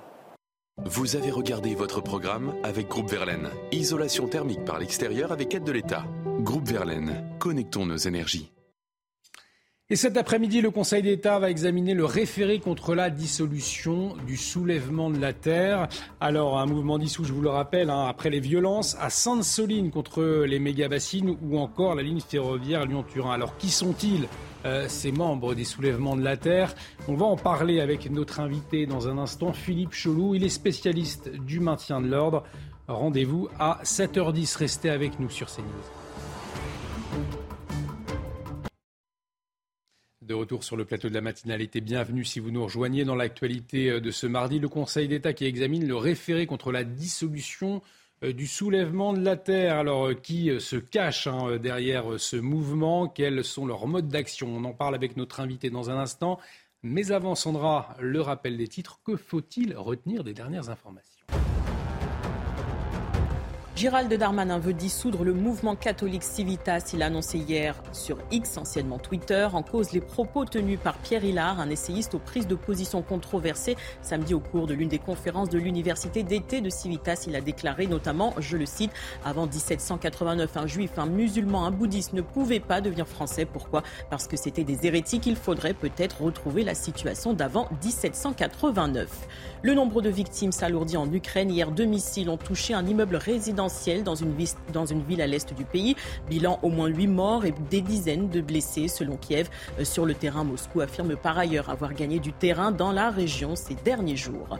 En Corée du Sud, la fête mondiale des scouts confrontée à ses plus grands défis en 100 ans. Tous les campements ont été évacués. Environ 43 000 personnes venues du monde entier sont concernées en cause une vague de chaleur étouffante et une alerte au typhon. Merci Sandra. Dans l'actualité également, le Conseil d'État euh, qui examine le référé contre la dissolution du soulèvement de la Terre. L'audience est prévue cet après-midi, ce sera à 15h. Alors je vous le rappelle, hein, euh, le mouvement dissous par Gérald Darmanin en juin dernier, après les violences à Sainte-Soline contre les méga-bassines ou encore euh, ces violences contre la ligne ferroviaire Lyon-Turin. Pour l'exécutif, eh bien, les soulèvements de la Terre est un groupe qui met en danger la sécurité publique. On va en parler justement tout de suite avec notre invité Philippe Cholou, expert en maintien de l'ordre. Il est en liaison avec nous. Bonjour Philippe Cholou, merci d'avoir accepté notre invitation pour nous, éclairer. Alors peut-être pour commencer, rappelez-nous euh, qui sont ces membres des soulèvements de la Terre? Quel est euh, leur objectif? Quel est l'objectif de ce mouvement? Alors, euh, l'objectif, ce soulèvement, c'est une, espèce de coordination. C'est un mouvement qui n'a pas vraiment de statut officiel. C'est un, vraiment un mouvement, non pas, une organisation en tant que telle, et, qui fédère tous les, les, dirais les, gens qui s'opposent de près ou de loin euh, à l'organisation de, grands projets, de grands projets qu'ils jugent inutiles et nocifs euh, pour la nature. Donc, c'est un, mouvement très large. Euh, très, très, je dirais, euh, pour employer un terme que j'aime pas beaucoup, qui est à la mode, mais qui, là est bien très inclusif, voilà, et qui rassemble majoritairement euh, des écologistes de bonne foi et, puis aussi des idéologues, je dirais, d'extrême gauche. Donc c'est assez large, ça ratisse très large. Et, le but, c'est vraiment de s'opposer à ces grands projets, mais pour des motivations qui sont différentes. Voilà. C'est un peu une, une c'est un, réceptacle de, toutes les oppositions à ce type de projet. Alors on voit sur ces images, on se souvient euh, des images très violentes contre les gendarmes mobiles, donc euh, c'était euh, à Sainte-Soline. quand on voit ces images, rappelez-nous quel est leur, mode d'action? On le voit un mode d'action basé sur la, violence, hein, incontestablement. Oui, alors je, crois qu'il faut vraiment comprendre, et c'est pour ça que ce mouvement est, problématique. Je, ne sais pas s'il faut le dissoudre ou pas. D'ailleurs, peut-on dissoudre un, mouvement qui n'a pas de statut Mais euh, c'est que l'ordre public repose sur le dialogue, le dialogue entre les autorités de l'État, d'une part, les, euh, forces de l'ordre, d'autre part, et puis enfin la population, euh, les, opposants et la population. Voilà. Donc ça repose, l'ordre public repose sur, sur le premier postulat qui qu'il faut un dialogue initial. et que c'est le préalable à tout. Or, ce mouvement, les soulèvements de la Terre, repose sur le postulat qu'on refuse le dialogue a priori. Voilà et qu'on entre directement dans le mode d'action, euh, euh, dans la confrontation, voilà. Euh, soit par la masse, soit par la destruction. il y a aussi une acceptation de la violence, une acceptation a priori de la violence. Alors évidemment, avec un enrobage sémantique qui est, extrêmement trompeur. On ne va pas parler de destruction, on va parler de démontage, voilà. Mais enfin, au final, c'est ça. C'est acceptation de, de mode d'action violent et, refus du dialogue a priori. Donc on peut parler effectivement d'un euh, mouvements qui mettent en danger euh, la sécurité publique, notamment lorsqu'on voit des images. Mais vous le soulignez, la difficulté, euh, c'est que ce n'est pas une association, un mouvement un peu nébuleux. Donc dissoudre quoi C'est là où est la difficulté, au fond. Absolument, parce que ce mouvement se, revendique des, grandes contestations pacifiques, des grands mouvements civiques qu'il y a eu aux États-Unis, par exemple, ou ailleurs, contre la guerre du Vietnam, contre euh, mais, la différence euh, majeure, c'est qu'il n'y avait pas de refus de dialogue a priori et, qu'il y avait derrière une, certaine forme d'organisation. Il y avait des interlocuteurs. Or là, c'est vraiment euh, une nébuleuse. Donc c'est extrêmement compliqué et, je crois que c'est quelque chose qui, est, qui est voulu pour, provoquer le, évidemment le choc des consciences. il faut bien aussi rappeler à, à nos auditeurs que, bien évidemment, derrière l'acceptation de la violence, il y a des coûts induits, des coûts qui sont humains et des coûts qui sont, euh, euh, si vous voulez, euh, financiers, qui sont importants. Quoi. Parce que derrière, c'est soit le secteur privé, soit l'État qui doit, évidemment réparer ces coûts. Et puis il y a un coût humain en termes d'affrontements de part et d'autre, parce que les affrontements sont violents. Alors, les chiffres de nombre de blessés de part et d'autre, c'est évidemment sur un média, c'est un chiffre. Et derrière, il y a des réalités humaines qui sont beaucoup plus difficiles. Un grand merci pour votre euh, éclairage, Philippe Cholou, ce matin. Philippe Cholou, expert euh, en maintien de l'ordre euh, sur les soulèvements de la Terre. Le soulèvement de la Terre dissous et encore très actif, le Conseil d'État. Je vous le rappelle, qui examine le référé contre cette dissolution. Ce sera une audience prévue cet après-midi à 15h. On va marquer une très courte pause. On va revenir sur cette reprise du service à minima pour les policiers marseillais. Alors, si beaucoup ont repris le travail après plusieurs jours en arrêt, eh bien, dans le contexte de la fronde hein, qui secoue l'institution, les forces de l'ordre ont une motivation en baisse. On vous en parle dans un instant. Restez avec nous sur CNews. De retour sur le plateau de la matinale été, quel temps va-t-il faire sur les, les côtes de l'Hexagone? Est-ce qu'on va pouvoir aller à la plage aujourd'hui? La réponse tout de suite, la météo des plages.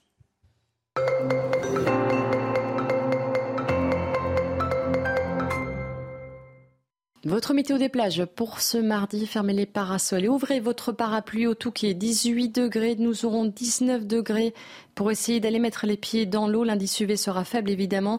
À la boule, en temps nuageux mais sec, 21 degrés et 17 degrés si vous osez aller faire une petite baignade. Le temps sera beaucoup plus clément avec davantage de soleil à la Cano ou encore à Arcachon, 28 degrés là-bas et 22 degrés pour aller faire une petite brasse. On poursuit avec vos plages à Palavas, un soleil de plomb, 27 degrés. Mettez bien de la crème solaire. Hein. L'indice UV sera de 9, 17 degrés seulement pour la température de l'eau.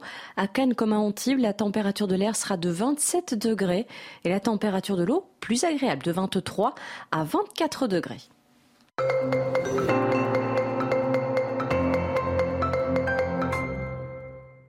Et sur le reste du pays, à quoi faut-il s'attendre? On retrouve Carole Zanin pour la météo. La météo avec BDOR.fr. L'agence BDOR vous donne accès au marché de l'or physique. L'agence BDOR, partenaire de votre épargne. Et des risques de feux de forêt hein, aujourd'hui, ma chère Carole. Oui, Olivier, cinq départements sont sous vigilance orange. Les Bouches-du-Rhône, le Var, le Vaucluse, le Gard ou encore l'Hérault. Prudence, donc le risque d'incendie sera Nous regardons tout de suite votre carte du ciel pour ce matin avec du beau soleil sur une bonne moitié sud. Vous pourrez sortir la crème solaire et les lunettes de soleil un peu plus, euh, un peu plus de nuages le long des côtes de la Manche ou encore en Ile-de-France dans le courant de l'après-midi. La nébulosité va grapper un peu du terrain, notamment sur les régions du nord, partout ailleurs. Et eh bien du beau temps. À noter ce Mistral hein, qui va souffler de 50 à 60 km par heure du golfe du Lion jusqu'au département Corse. Il fait encore un peu frais C'est vrai ce matin, pas plus de 8 degrés pour Aurillac, 20 pour Nice, 13 du côté de Paris, 11 à Strasbourg et 12 degrés du côté de Bordeaux. L'après-midi, ça y est, la chaleur va commencer à remonter euh, puisque nous avons cet anticyclone qui est centré sur l'Espagne et qui fait affluer de l'air chaud. Résultat, eh bien, encore une bonne moitié sud va profiter d'une belle chaleur estivale cet après-midi, 31 pour Toulouse. Nous, nous aurons 26 le long de la Garonne ou encore 19 degrés pour Brest. Là, nous serons toujours en dessous des moyennes de saison. Pour la suite, pic de chaleur attendu pour ce mercredi. Tout le monde va sortir les chapeaux, la crème solaire et les lunettes de soleil. Profitez bien de cette journée. Ce sera la plus belle de la semaine. De 26 à 31 degrés. On va flirter avec les 35-36 euh, sur les régions du sud-ouest ou encore du sud-est du territoire. Jeudi, oui, on a l'air chaud qui euh, remonte, mais nous avons l'air froid qui descend du nord, résultat, un axe d'instabilité orageux avec euh, des précipitations, des orages à la clé de la Normandie jusqu'au sud des Alpes. À noter ce vent qui continuera de souffler. Et vendredi, encore une petite perturbation faiblement pluvieuse le long des côtes de la Manche de 28 à 31 degrés. C'était la météo avec BDOR.fr. L'agence BDOR vous donne accès au marché de l'or physique. L'agence BDOR, partenaire de votre épargne. Il est 7h30, bienvenue si vous nous rejoignez sur CNews. À la une de l'actualité de ce mardi matin, la reprise du service à minima pour les policiers marseillais. Beaucoup ont repris le travail après plusieurs jours en arrêt dans le contexte de la fronde qui secoue l'institution. Des forces de l'ordre avec une motivation en baisse, on le verra. Gérald Darmanin engage la dissolution de Civitas en cause les propos antisémites d'un intervenant lors d'un rassemblement de l'organisation catholique intégriste. Une décision du ministre de l'Intérieur saluée unanimement par la classe politique. Décryptage avec Vincent Roy dans un instant. Le Royaume-Uni durcit sa politique migratoire avec un projet controversé. Un premier groupe de migrants a été installé à bord d'une immense barge. Le but, faire des économies dans l'accueil tout en dissuadant les potentiels candidats à l'asile. Et puis cette bonne nouvelle, le retour de la chaleur à partir d'aujourd'hui, notamment dans le sud du pays, et des améliorations à l'ouest. Toutes les précisions avec Carole Zanin. Ce sera dans un instant dans la matinale. Et on vous en parle hein, depuis euh, plusieurs semaines sur notre antenne, cette colère des policiers après la mort de Naël ou encore euh, après euh, l'affaire Eddy à Marseille, après plus de deux semaines de mouvement. Eh bien, certains ont repris le service hier, Sandra. Oui, c'est le cas à Marseille. Une reprise, mais à minima, vous allez le voir, seules les urgences sont gérées et certains fonctionnaires ne veulent plus utiliser leur LBD. Adrien Spiteri. C'est un retour à reculons pour de nombreux policiers marseillais. Depuis deux semaines, ils étaient près d'un tiers en arrêt maladie dans la ville après l'incarcération d'un membre de la BAC accusé d'avoir blessé Eddy en marge des émeutes. Encore marqué, certains policiers sont démotivés.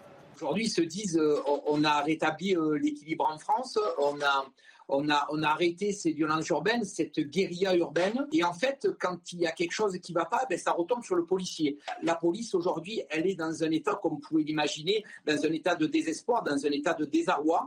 Conséquence, beaucoup de policiers reprennent le service à minima et laissent certaines armes non létales au placard quand vous utilisez ces, armes, euh, ces armes eh ça, peut, ça peut blesser grièvement des individus. Et à la fin de l'histoire, on a pu s'en rendre compte sur quelques affaires, en tout cas euh, pendant ces épisodes-là, c'est les policiers qui traînent, c'est les policiers qui vont en garde à vue. Clairement, euh, nous, Alliance, on leur demande de, de faire attention, de prendre toutes les précautions d'usage pour éviter justement de se mettre en insécurité juridique. Depuis l'affaire Eddy, et face à la pression, de nombreux policiers envisagent des reconversions professionnelles, selon les syndicats. Et on en parlera avec notre invité dans la matinale, euh, Bruno Bartocchetti du syndicat Unité euh, SGP Police, qui sera euh, avec nous tout à l'heure. Restez avec nous donc sur notre antenne. toujours au, volet justice, le parquet qui requiert, on l'a appris hier, un renvoi aux assises pour le meurtrier présumé d'Éric Masson et deux complices, un présumé accusé d'avoir aidé le suspect dans sa fuite, Sandra. Selon le Parisien, le meurtrier présumé connaissait la fonction de policier de la victime. Pour recontextualiser les faits, Eric Masson a été abattu en 2021 lors d'un contrôle sur un point de deal d'Avignon. Son décès avait provoqué un rassemblement des forces de l'ordre devant l'Assemblée nationale à Paris. Et puis à la une ce matin, Gérald Darmanin qui euh, veut dissoudre, qui engage la dissolution du mouvement catholique intégriste Civitas. Une annonce hier sur X. X, c'est le, réseau social appelé anciennement euh, Twitter. Alors en cause, hein, Sandra, les propos tenus par Pierre Hillard. Pierre Hillard, c'est un essayiste euh, aux prises de parole très controversées. Oui, samedi, au cours de l'une des conférences de l'université d'été de Civitas, il a déclaré, je le cite, avant 1789, un juif, un musulman, un bouddhiste ne pouvait pas devenir français. Pourquoi? Parce que c'était des hérétiques. Il faudrait peut-être retrouver la situation d'avant 1789. En tout cas, une prise de parole dénoncée unanimement par la classe politique, dont la NUPES. Et fait rare, Jean-Luc Mélenchon, qui a retweeté le ministre de l'Intérieur, Jean-Luc Darmanin, euh, Gérald Darmanin, pardon, avec ces mots. Darmanin donne une réponse claire à l'interpellation des insoumis et de la LICRA. L'antisémitisme va être puni, Civitas sera dissous et le procureur de la République est saisi des propos de Pierre Hillard. Mathilde Panot euh, également, qui a réagi, vous le voyez, après les, propos tenus euh, par Pierre Hillard suggérant la déchéance de nationalité pour les Français de confession juive lors des universités d'été de Civitas, j'ai décidé de saisir la procureure de la République au titre de l'article 40. L'antisémitisme est un délit. Pierre Hélard et Civitas doivent être condamnés. Vincent Roy, on a effectivement une condamnation unanime de la classe politique. La France insoumise en tête, je le disais, Ferrare. Jean-Luc Mélenchon qui retweet le ministre de l'Intérieur Gérald Darmanin. Euh, néanmoins, euh, la France insoumise plutôt discrète sur une autre forme d'antisémitisme. Hein, oui, c'est le moins qu'on puisse dire. Euh, euh, d'abord, euh, la, condamnation des propos de cet essayiste, dont je ne vais pas citer le nom car il ne mérite pas, sont indignes et particulièrement condamnables. Et tous les politiques qui s'en indignent ont raison. Le problème, c'est que à LFI, euh, on a l'indignation alternative. Il faut dire que la mélanchonite est une maladie invasive dont le premier symptôme chez le sujet est une sorte de bipolarité politique. Pourquoi je vous dis ça? Mm. Parce que on n'a pas entendu euh, Jean-Luc Mélenchon s'indigner cette fois, lors de la marche, je ne cite qu'un exemple, lors de la marche pour la marche dite blanche pour euh, Naël, euh, on a entendu des propos durant cette marche comme mort au port,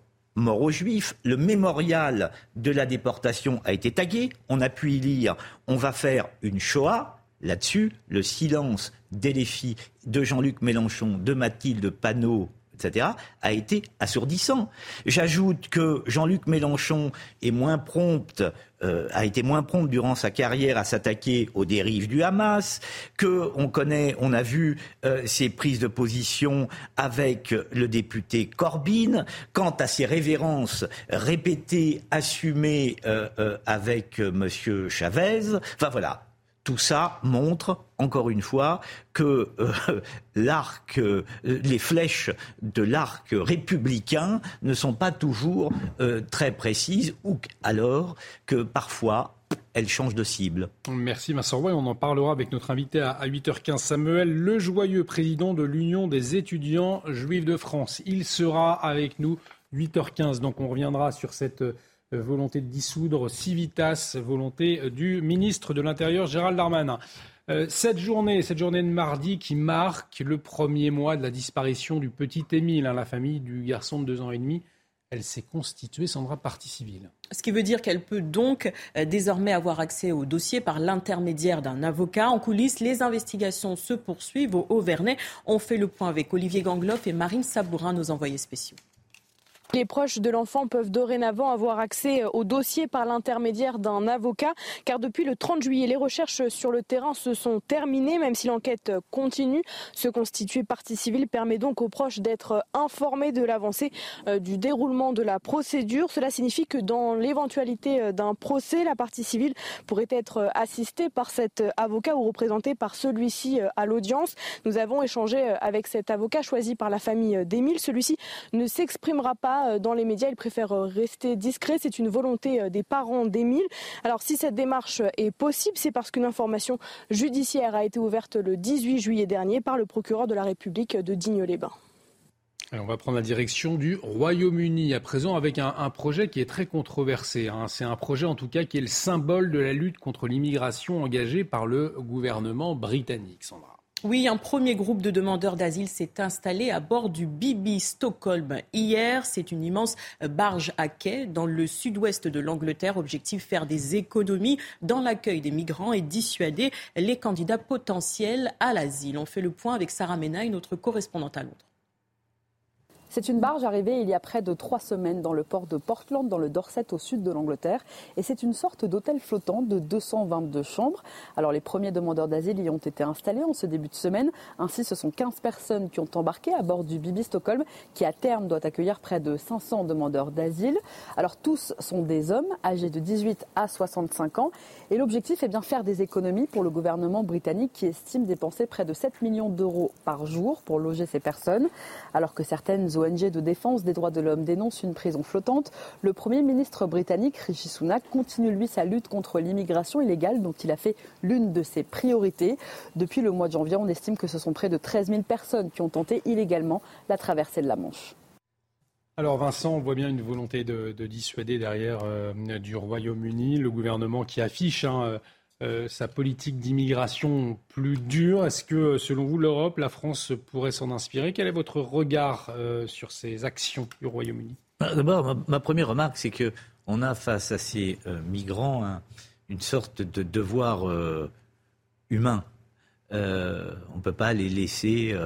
Alors, une chose m'a interpellé également quand on regarde ce comportement euh, du euh, Premier ministre anglais, enfin des Anglais d'une manière générale. Là, on voit cette barge installée près des quais, mais vous savez que les Anglais avaient même imaginé euh, de placer des migrants sur des plateformes pétrolières carrément en mer il y avait eu un projet qui a été abandonné, mais enfin, il y avait, il y avait un projet. Et puis, ce n'est pas la seule barge. Hein. Il y a d'autres barges euh, en Angleterre. Il y a d'autres euh, euh, sites comme ça qui ont été utilisés. Alors, il faudrait peut-être aller, aller plus loin, voir comment ils sont traités à l'intérieur, puisqu'à priori, chaque chambre est équipée d'une télé, sauf que la télé ne marche pas.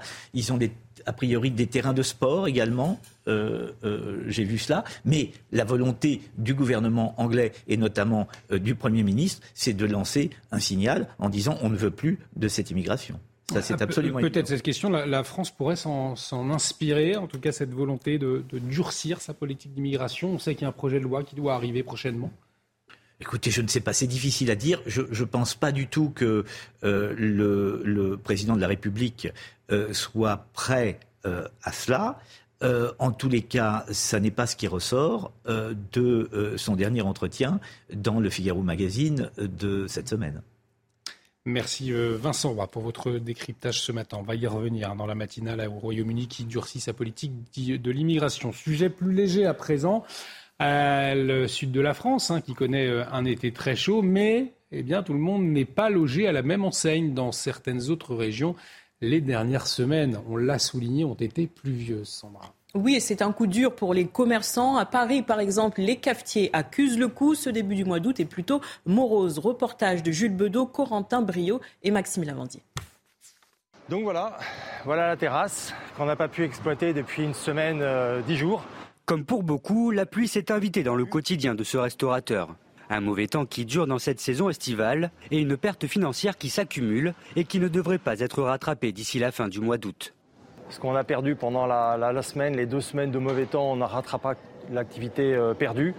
La fin du mois d'août s'annonce euh, plus clémente, mais euh, sans être très estivale, donc ne permettra pas de, de pouvoir compenser grâce à l'activité retrouvée sur les terrasses. La baisse de la fréquentation des terrasses est estimée entre 20 et 30% un coup dur pour les commerçants, témoins d'un énième ralentissement de leur activité. Depuis plusieurs années, euh, c'est une succession d'événements. Le dernier en date, les émeutes, qui nous avaient, encore une fois, qui nous avaient beaucoup plus touchés dans les cafés, les bars, les restaurants que dans l'hôtellerie. Avec un fort taux de remplissage des hôtels et la Coupe du Monde de rugby organisée en France à partir du début du mois de septembre, les commerçants ne perdent pas espoir de retrouver les rayons du soleil sur leurs terrasses et sur leur chiffre d'affaires. Mais les cafetiers qui vont peut-être retrouver le sourire ce matin avec vous, Carole Zanin, puisque le soleil et les températures deux saisons eh bien, vont faire leur retour. Un pic de chaleur est même attendu demain en Aquitaine, hein, Carole. Oui, tout à fait. Et vous l'avez dit, Olivier, après la tempête Patricia, après la dépression Anthony, ça y est, l'anticyclone des Açores est en train de gonfler. Il est centré sur l'Espagne. Il va faire affluer de l'air chaud en direction de l'Aquitaine, mais pas que, en direction de, l'Auvergne-Rhône-Alpes, en direction évidemment de la Provence. Résultat, le pic de chaleur est attendu demain, même si euh, les températures commencent à remonter à partir de cet après-midi. Et demain, vous le voyez, on attend 30 à 33 euh, degrés. On attend également des maximales hum, jeudi qui atteindront euh, les 35, voire localement 36 degrés. Alors dans la région parisienne, vous pourrez profiter, des terrasses, 21-24 degrés. Nous sommes dans des moyennes de saison, mais malheureusement en Normandie ou encore sur les Hauts-de-France, on sera tout juste, euh, vraiment tout juste, 19 à 21 degrés. Pas de quoi sortir euh, le, petit, euh, le petit Marcel, le petit t-shirt. En tout cas, merci pour ces bonnes nouvelles. Ça va faire du bien, un petit peu de soleil. Merci beaucoup, Carole. On vous retrouve pour une météo complète d'ici 15 minutes. Restez avec nous. On reviendra aussi sur cette fronde des, des policiers. Alors, elle se poursuit, mais sous une autre forme avec des services eh bien, euh, à minima des policiers qui laissent le LBD euh, au commissariat. on va en parler avec Bruno Bartocchetti, porte-parole unité SGP Sud, dans un instant. Restez avec nous sur CNews. De retour sur le plateau de la matinale été de CNews. Bienvenue si vous nous rejoignez. On va revenir dans un instant sur cette reprise du service à minima hein, pour les policiers marseillais. Bruno Bartocchetti, porte-parole unité SGP Sud, euh, sera en liaison avec nous. Mais avant, qu'est-ce qu'il faut retenir des toutes dernières informations? Eh bien, on fait le point avec vous, ma chère Sandra. Gérald Darmanin veut dissoudre le mouvement catholique Civitas en cause les propos tenus par Pierre Hillard, un essayiste aux prises de position controversées. Samedi, au cours de l'une des conférences de l'université d'été de Civitas, il a déclaré, je le cite, avant 1789, un juif, un musulman, un bouddhiste ne pouvaient pas devenir français. Pourquoi? Parce que c'était des hérétiques. Il faudrait peut-être retrouver la situation d'avant 1789. La diplomatie est le moyen préférable pour résoudre la crise au Niger. Anthony Blinken l'a affirmé hier dans une interview à Radio France Internationale. Le secrétaire d'État américain poursuit, c'est la démarche de la CDAO. C'est notre démarche et nous soutenons les efforts de la CDAO pour rétablir l'ordre constitutionnel. Femme séquestrée à Forbach en Moselle, des doutes apparaissent, la réalité serait moins effrayante que le scénario initial. Une Allemande a été retrouvée hier dans l'appartement qu'elle occupe avec son mari également allemand. Son état de santé était préoccupant. Elle a expliqué être séquestrée depuis 2011 par son époux, une hypothèse finalement écartée par le procureur de Sarreguemines. Merci Sandra euh, pour ces toutes dernières informations. L'actualité également euh, ce matin marquée par la fronde dans la police, eh bien, qui semble se poursuivre mais sous une autre forme. Alors je vous le rappelle, pour recontextualiser, hein, des, agents euh, se sont mis en, arrêt pour protester contre le placement en détention provisoire d'un fonctionnaire de la brigade anti-criminelle de Marseille. Vous vous en souvenez euh, Ce dernier qui est soupçonné de violences aggravées contre un jeune homme, un jeune homme qui s'appelle Eddy. Euh, mais vendredi dernier, eh bien la direction générale de la police nationale, mais aussi le préfet euh, de police de Paris, ont annoncé que les arrêts maladie des policiers pourront être refusés. Alors après un nombre important et inhabituel hein, d'arrêts maladie, il est vrai. Alors si la majorité des fonctionnaires a repris le travail dès lundi, la question qui se pose aujourd'hui est la suivante. Avec quel engagement sur le terrain? Eh bien, on va en parler avec notre invité. Bruno Bartocchetti, porte-parole unité SGP Police. Bonjour, euh, merci d'être avec nous ce matin sur CNews. Alors, euh, je le disais, hein, après les, les, nombreux arrêts de travail, les fonctionnaires de police ont repris dans les commissariats, mais dans quel état d'esprit? Qu'est-ce que vous pouvez nous en dire? Oui, bonjour. Ben, L'état d'esprit, vous savez, il est, le même, euh, sinon pire. Le malaise est, très présent dans notre profession. Il ne se règle pas comme ça euh, avec une reprise de travail. Euh, J'ouvre une parenthèse. Vous savez que pour Unité GP Police, nous restons derrière néanmoins ce 562 où où on demande aux policiers de ne plus travailler sur, sur initiative, mais bien sûr de répondre aux appels police-secours et de répondre aux, appels des victimes. Mais nous restons avec une forte mobilisation derrière ce mouvement, donc en sachant que même si nous avons eu, pour rappel, des retours très très intéressants lorsqu'on a rencontré le ministre de l'Intérieur sur un thème bien précis, hein, la protection fonctionnelle, le paiement des salaires lorsqu'on est en intégralité, lorsqu'on est mis en examen, il n'en demeure pas moins que nous avons encore beaucoup de sujets euh, dans notre police avec des conditions de travail très très difficiles, notamment sur, la, sur les horaires, sur l'élasticité des jours travaillés, et ça c'est un gros gros problème dans nos rangs. En tout cas, ça veut dire qu'aujourd'hui, euh, les policiers qui vont aller sur le terrain, ils ne vont prendre euh, aucun risque. Euh, très clairement, un, refus d'obtempérer, eh bien, il n'y aura plus de, poursuite. C'est comme ça, très concrètement, que, que peut se, traduire ce service à minima? Alors sur les refus d'obtempérer, j'aimerais, si vous permettez, juste rajouter un point. Vous voyez, on a parlé par exemple de notre collègue policière dans le Doubs qui a été heurté volontairement par un automobiliste. Donc là, on n'est plus dans le refus d'obtempérer, on est dans euh, la tentative d'homicide. Et c'est souvent, on parle souvent de refus d'obtempérer, alors qu'en fait, on est pris pour cible régulièrement, on fonce dessus régulièrement. Donc, euh, dans un refus d'obtempérer, j'ajouterais aussi que dans une progression, je pense à Limoges, avec ces deux jeunes qui se sont tués en scooter, la progression, elle s'est stoppée quand on a vu qu'ils prenaient des risques et les policiers ont fait preuve de, de, professionnalisme. Ils ont arrêté de, leur chasse. Néanmoins, les, les, les, les deux jeunes se sont tués. Ça veut dire qu'on n'a pas attendu euh, l'appel de unité SGP police pour faire un 562. Ça, c'est un professionnalisme qui est présent chez les policiers depuis très très longtemps. Un professionnalisme, mais est-ce que effectivement il pourrait, il pourrait y avoir une certaine peur ou une certaine lassitude euh, sur le terrain à aller euh, interpeller des délinquants quand il y a effectivement une prise de risque? Est-ce qu'aujourd'hui les policiers ne pourraient pas se dire bien non, ce risque, je ne vais pas le prendre, de toute façon, ça se retournera, retournerait contre moi. Est-ce qu'il y a, il y a cet état d'esprit aujourd'hui? Alors c'est de plus en plus présent et j'ai envie d'ajouter que malheureusement, on a des policiers qui ont perdu la vie Hein, je peux vous prendre des exemples si vous voulez, mais on a des policiers qui ont perdu la vie parce qu'ils ont hésité à utiliser leur arme de service dans des conditions de légitime défense. Et ça va très très vite. C'est pour cette raison qu'on ne doit pas juger une légitime défense à part une procédure et à part, euh, justement un contexte de procédure et un juge à la fin qui peut, déclarer si la légitime défense est, est retenue ou pas. Pourquoi je dis ceci? Parce que ça se passe en l'espace d'une seconde. Et c'est déjà le cas. On a déjà des policiers qui justement dans cette crainte ont perdu la vie. Et pour répondre à votre forcément, le policier n'est pas dans une lassitude, il est fatigué physiquement et moralement, mais il n'est pas dans une lassitude. Euh, alors si elle, si j'aimerais trouver peut-être un mot un peu plus, un peu plus fort. Il est désabusé, il, est, il, sait, il sait qu'il est dans une insécurité juridique et c'est très compliqué pour lui. On est habilité à avoir des, LBD, des tasers, des et on nous reproche de les utiliser alors qu'on a une arme de ceinture à la main.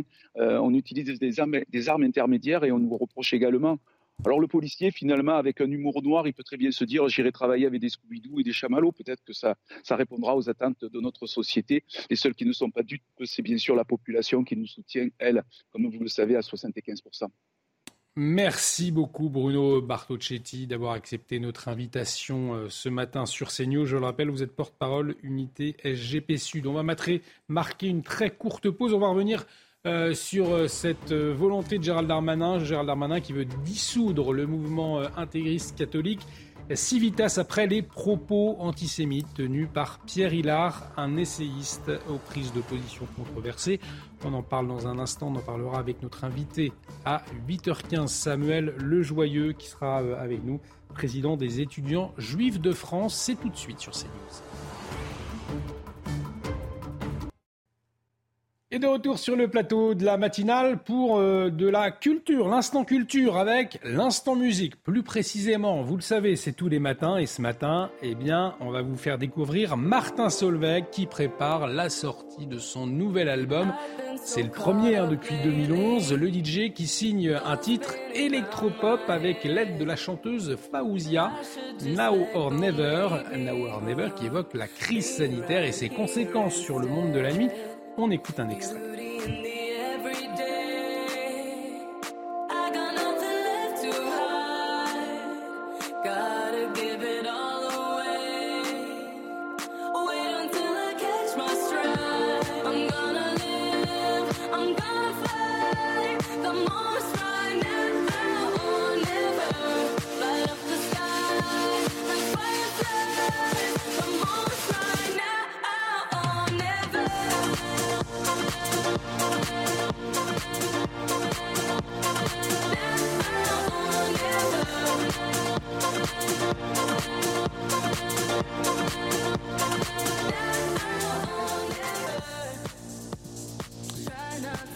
Solveig, donc grand retour en octobre avec son euh, nouveau tube. Allez, tout de suite, quel temps va-t-il faire aujourd'hui? Question importante, notamment, surtout, si vous êtes en vacances. Tout de suite, on retrouve Carole Zan, c'est la météo.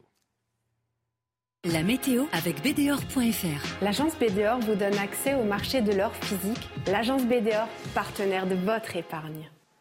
Cet après-midi, retour de conditions anticycloniques partout sur l'Hexagone. Toutefois, eh bien, ça sera un petit peu plus ombragé le long des côtes de la Manche, en passant par la Bretagne, la Normandie ou encore les Hauts-de-France. À noter euh, ces cinq départements qui resteront sous vigilance pour les feux de forêt, vigilance orange donc pour les départements du sud-est. Avec les températures qu'on va découvrir ensemble, ça y est, l'air chaud remonte d'Espagne et résultat, eh bien, sur une bonne partie sud, nous serons au-dessus des normales de saison. 31 degrés pour Toulouse, 30 euh, pour euh, Bordeaux, 23 pour les rues parisiennes, un petit 19 degrés, c'est vrai, avec là une petite laine possible du côté de la Bretagne. Nous sommes en dessous des normales de saison. La journée de mercredi s'annonce belle avec deux belles plages ensoleillées, du soleil généreux pour tout le monde. Un pic de chaleur est attendu pour le sud-ouest ou encore le sud-est. À noter ce vent euh, qui va continuer de souffler en rafale de 50 à 60 km par heure. Le Mistral qui va euh, certainement provoquer des incendies. Je vous invite à la plus grande prudence évidemment aujourd'hui et demain. Vos températures pour ce mercredi après-midi, elles oscilleront entre 26 et 31 degrés. C'était la météo avec BDOR.fr. L'agence BDOR vous donne accès au marché de l'or physique. L'agence BDOR, partenaire de votre épargne. Bienvenue si vous nous rejoignez dans la matinale de CNews. Il est euh, bientôt 8 heures dans quelques secondes pour vous livrer l'information ce matin. Sandra Chiombo pour la décrypter. Vincent Roy à la une de l'actualité de ce mardi matin. Gérald Darmanin qui engage la dissolution de Civitas en cause les propos antisémites d'un intervenant lors d'un rassemblement de l'organisation catholique intégriste.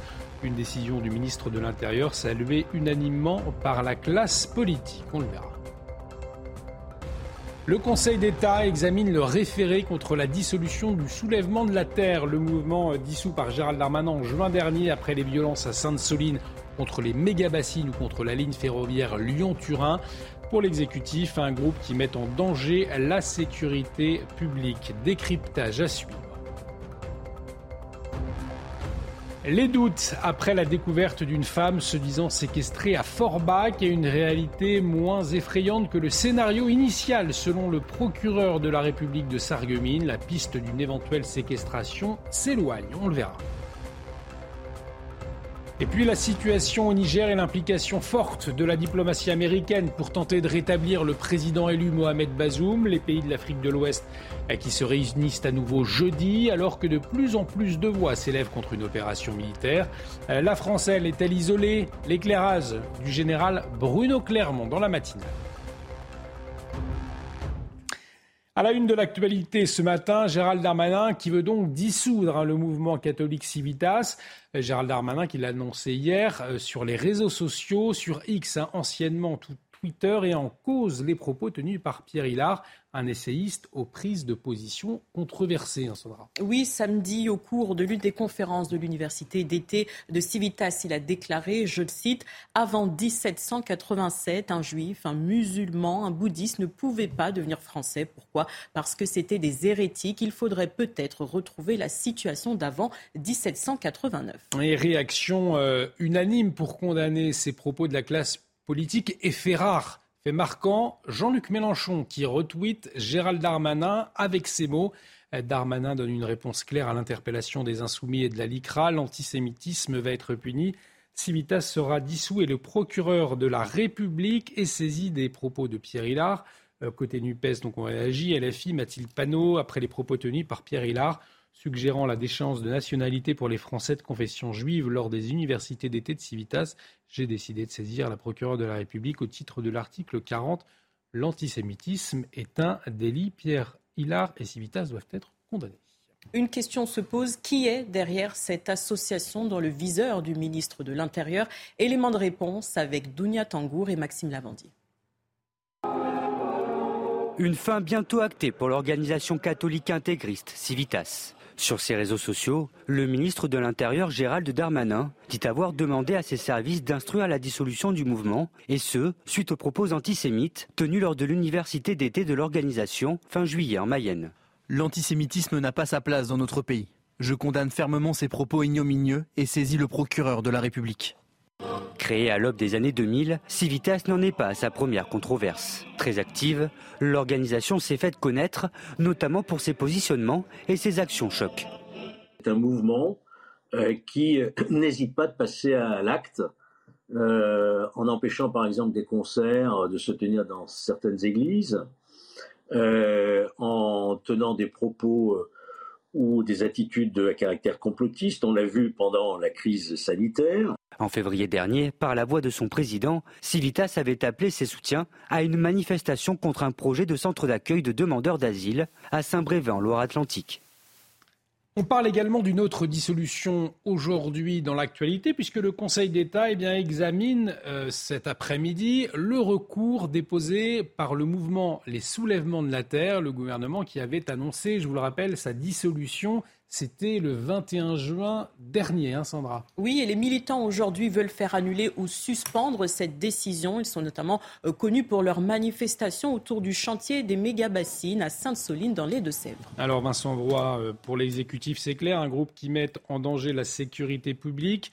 Euh, c'est le cas, selon vous, euh, Vincent Roy? Bon, écoutez, il suffit de regarder les images, elles parlent d'elles-mêmes. Euh, en effet, on ne peut pas dire qu'on a affaire véritablement à des pacifistes, si, si je ne m'abuse. D'autant qu'il y a ces images-là qui concernent Sainte-Soline, mais il y en a eu bien d'autres où ces, mêmes membres de soulèvement de la terre allaient saccager qui un, champ, qui euh, le, les hangars de, euh, enfin les serres d'un agriculteur. Donc euh, là encore, on peut. Il y, a une difficulté mm. à dialoguer pacifiquement avec avec ces gens et leur mode d'action violent et par conséquent inacceptable pour la sécurité publique. On a vu quand même, regardez, il y a des cars de, police, il y a des policiers qui, qui prennent des jets de pierre, il y a euh, euh, voilà. Donc euh, là, ça me paraît pas, pas effectivement pas acceptable sur le plan de la sécurité publique, bien entendu. Et le Conseil donc qui examinera le référé contre la dissolution hein, du mouvement Les Soulèvements de la Terre, ce sera à 15 h donc cet après-midi.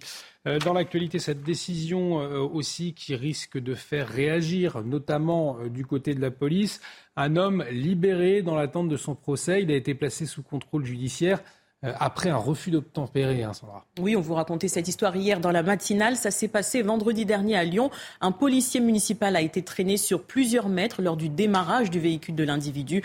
Ce dernier a rapidement été retrouvé et placé en garde à vue. Il sera jugé en décembre prochain. Et puis, cette histoire euh, également avec un scénario au départ complètement effrayant, totalement effrayant, mais la réalité, heureusement, hein, semble éloignée au final. Hein. Oui, cette histoire, c'est celle d'un couple d'Allemands vivant à Forbach en Moselle. Hier, la femme a été retrouvée dans la chambre de l'appartement qu'ils occupent. Elle était à demi nue, le crâne rasé, dans un état de santé préoccupant. Elle a expliqué être séquestrée depuis 2011 par son mari, mais le procureur de Sarreguemines a écarté cette hypothèse. On l'écoute. Le scénario de ce point de vue-ci, au moment où je vous parle, semble permettre a priori d'éloigner le spectre d'une déclinaison de barbe bleue dans euh, euh, Moselle-Est. Maintenant, l'état de santé de la dame est en effet altéré par une maladie euh, et l'enquête va chercher à déterminer dans quelles circonstances elle a pu, aurait dû être prise en charge par euh, ce, cet époux. Au volet santé à présent, c'est peut-être la solution pour pallier aux déserts médicaux. À Albi, dans le Tarn, eh bien, un cabinet médical est tenu par des médecins à la retraite et ils sont sept, Sandra. Et ils sont âgés de 70 à 77 ans. Ils assurent des vacations par tranche de 4 heures. On écoute le docteur Jean-Marie Franck. Il est, ce médecin généraliste est avec nous un peu plus tôt dans la matinale et il a évoqué les causes de cette situation je pense qu'il y a un certain nombre de causes à cette, euh, à cette situation. La première tient certainement au nombre de médecins généralistes, et en particulier au nombre de médecins généralistes installés. La deuxième, c'est quand même qu'il y a une demande qui est beaucoup plus importante qu'elle ne l'était il y a par exemple une trentaine d'années. Et le, grand problème, c'est que euh, former un médecin, c'est minimum 10 ans. En conséquence, je pense qu'on est parti pour 10 ans, si l'on peut dire, et que pendant cette période, on aura besoin de systèmes de notre, comme celui que nous avons instauré, dans l'actualité euh, également toujours, la situation au Niger et l'implication forte hein, de la diplomatie américaine pour tenter de rétablir le président élu Mohamed Bazoum. Les pays de l'Afrique de l'Ouest, eux, vont se réunir euh, une nouvelle fois jeudi de plus en plus de voix d'ailleurs qui s'élèvent contre une opération militaire. On va en parler avec le général Bruno Clermont qui est en liaison avec nous. Euh, mon général, je le disais, une émissaire américaine donc, qui a rencontré à Niamey les auteurs du coup d'État. Euh, pourquoi cette implication si forte des États-Unis aujourd'hui? Effectivement, on constate que la diplomatie américaine est à la manœuvre. Euh, le Niger est un pays particulièrement important pour les États-Unis pour plusieurs raisons. Euh, une d'entre elles est qu'ils ont installé une base euh, aérienne en plein désert euh, qui leur sert de, point de départ de toutes les opérations pour les renseignements avec les drones dans l'ensemble de la partie moitié nord de l'Afrique. L'Amérique est toujours en guerre contre le terrorisme. Le terrorisme, les groupes armés terroristes progressent à grande vitesse dans la région, en particulier au Mali et au Burkina Faso depuis que la France est partie. Il y a également la volonté de contrer la Russie et la Chine. Donc ce pays est stratégique. Les Américains, jusqu'à présent, ont, dépêché une délégation. Donc Nicolas Victoria Nuland s'est rendue à Niamey, a rencontré non pas le, président, le chef du putsch, mais son numéro 3. Elle n'a pas vu non plus d'ailleurs le président Bazoum. Elle a menacé en fait là en réalité les militaires de sanctions, de sanctions économiques parce que ce pays vit sous perfusion. Visiblement, ça n'a pas porté d'effet. Il faut aussi savoir un point important, c'est que pour l'instant, le président Biden a, demandé le retour euh, du président euh, Bazoum au pouvoir, mais il pas, les États-Unis n'ont pas reconnu le coup d'État officiellement. Parce qu'à partir du moment où les États-Unis reconnaissent ce coup d'État, ils sont obligés de quitter le pays euh, et, je pense qu'ils retardent le plus possible cette échéance. Alors on s'attendait à une opération militaire, mais le sommet de la CDAO, un nouveau sommet, se tiendra jeudi prochain. Est-ce que c'est une façon, au fond, de repousser euh, l'ultimatum qui avait été posé? L'ultimatum, effectivement, euh, à la surprise générale en quelque sorte, il a été suivi, une fois que le temps est passé, d'une déclaration euh, euh, des, chefs d'État de la CDAO euh, de tenir un nouveau sommet extraordinaire jeudi, ce qui de facto repousse l'opération militaire, l'ultimatum à jeudi prochain. Donc l'intérêt de, l'ultimatum était de mettre de la pression sur la junte nigérienne. On voit que ça n'a pas fonctionné, même si vraisemblablement l'opération était préparée, mais c'est une opération assez compliquée dans cette région. Je vous donne trois exemples. D'abord, sur les 11 pays qui pouvaient participer, seulement trois ont décidé de participer. Ensuite, euh, entre, le Niger et le Nigeria, il y a une frontière qui est très longue. Il y a surtout euh, des populations qui ont une origine commune, euh, qui ont une langue commune, une culture commune, ce qui rend compliqué des opérations dans cette région. Et troisième exemple de la complexité, c'est qu'il y a une force commune mixte entre le Niger, le Nigeria, le Tchad et le Cameroun pour lutter contre les terroristes de Boko Haram autour du lac Tchad. Donc on voit que c'est compliqué de faire une opération militaire, donc c'est plutôt le retour de la diplomatie euh, avec euh, la pression des Américains, mais l'opération militaire, pour l'instant, est passée au, second degré, mais elle n'a pas disparu. Retour de la diplomatie donc euh, au Niger, nous dit ce matin le général Bruno Clermont. Merci mon général pour votre éclairage sur la situation au Niger que nous suivons bien évidemment de très près sur CNews. Et puis cette information également, en plein conflit en Ukraine, eh figurez-vous que la Russie, elle s'apprête à lancer son premier engin vers la Lune depuis 1976, Sandra. Oui, le lancement de l'atterrisseur Luna 25 aura lieu euh, vendredi. Il devra se poser près du pôle sud de la Lune. Le vol devrait durer entre 4 jours et demi et 5 jours et demi. Un terrain difficile selon l'agence spatiale russe Roscosmos. Leur objectif, montrer qu'ils sont capables de s'engager dans l'exploration pacifique de l'espace. Euh, merci Sandra. On va marquer une très courte pause, mais restez avec nous sur CNews puisque dans un instant, avec notre invité, nous reviendrons sur euh, l'une des informations principales de la journée, euh, la dissolution voulue par Gérald Darmanin de Civitas. Civitas, après les propos tenus par Pierre Hillard, l'essayiste, aux prises de position controversées.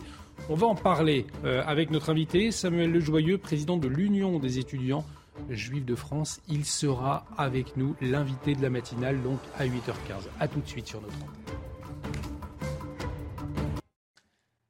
De retour sur le plateau de la matinale. Bienvenue si vous nous rejoignez dans un instant avec notre invité. Nous allons revenir sur cette volonté du ministre de l'Intérieur de dissoudre l'organisation Civitas. Je vous le rappelle, mouvement euh, intégriste catholique. Mais tout de suite, que faut-il retenir des dernières informations? C'est avec vous, Sandra Chiombo.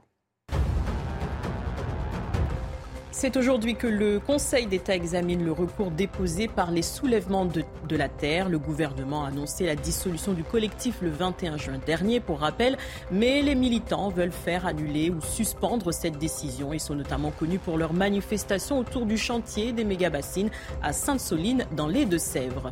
Les secouristes ont repris la recherche de survivants dans les décombres à l'Aube, à Pokrovsk. Hier, deux missiles russes ont touché un immeuble résidentiel de cette ville à l'est de l'Ukraine. Bilan au moins sept morts et une soixantaine de blessés selon Kiev. Sur le terrain, Moscou affirme par ailleurs avoir gagné du terrain dans la région ces derniers jours. En Corée du Sud, la fête mondiale des scouts confrontée à ses plus grands défis en 100 ans. Tous les campements ont été évacués. Environ 40 000 personnes venues du monde entier sont concernées en cause d'une vague de chaleur étouffante et une alerte au typhon. Dans l'actualité euh, également, la fronde tarifaire, la fronde tarifaire des médecins généralistes, eh bien, cette fronde, elle gagne du terrain en France. Le prix des consultations a été relevé de 5 à 15 euros, et cela dans plusieurs départements, hein, Sandra. Et c'est le cas notamment dans les Ardennes. Près d'un tiers des médecins sont passés à la consultation à 30 euros, quitte à s'attirer les sanctions de l'assurance maladie. Florian Paume et Clémence Barbier. Oui. Bonjour. 5, 10 et même jusqu'à 15 euros d'augmentation pour une consultation chez certains généralistes. Cette hausse des tarifs, illégale, est pourtant jugée nécessaire pour ce médecin. J'ai augmenté mes tarifs de consultation depuis le 12 juin de 5 euros. Ces 5 euros ne sont pas un, objectif financier. On est en train de dégrader la santé des citoyens et pour ça on milite contre. Le tarif de la consultation va pourtant augmenter d'un euro cinquante, passant de 25 euros aujourd'hui à 26,50 euros cet automne.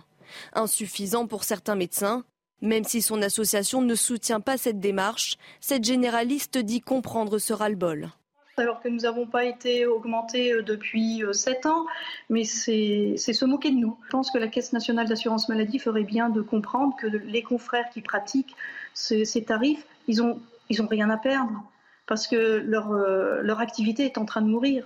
Conséquence pour les patients, un reste à charge à payer. Est-ce que la mutuelle va prendre en charge aussi, c'est ça? C'est pas une très grosse somme. Cela dit, je comprends que pour d'autres, ça soit difficile. Les praticiens frondeurs s'exposent à des sanctions allant de la non prise en charge de leur cotisation sociale par l'assurance maladie jusqu'au déconventionnement dans les cas les plus extrêmes. Dans l'actualité également, euh, Gérald Darmanin qui veut dissoudre le mouvement intégriste Civitas. Alors en cause, hein, les propos tenus par euh, Pierre Hillard. Pierre Hillard, c'est un essayiste aux prises de position controversées. Euh, samedi, au cours de l'une des conférences de l'université de Civitas, il a déclaré, alors je vais le citer, la naturalisation des Juifs en 1791 ouvre la porte à l'immigration. Avant 1789, un juif, un musulman, un bouddhiste ne pouvaient pas devenir français. Pourquoi? Parce que c'était des hérétiques.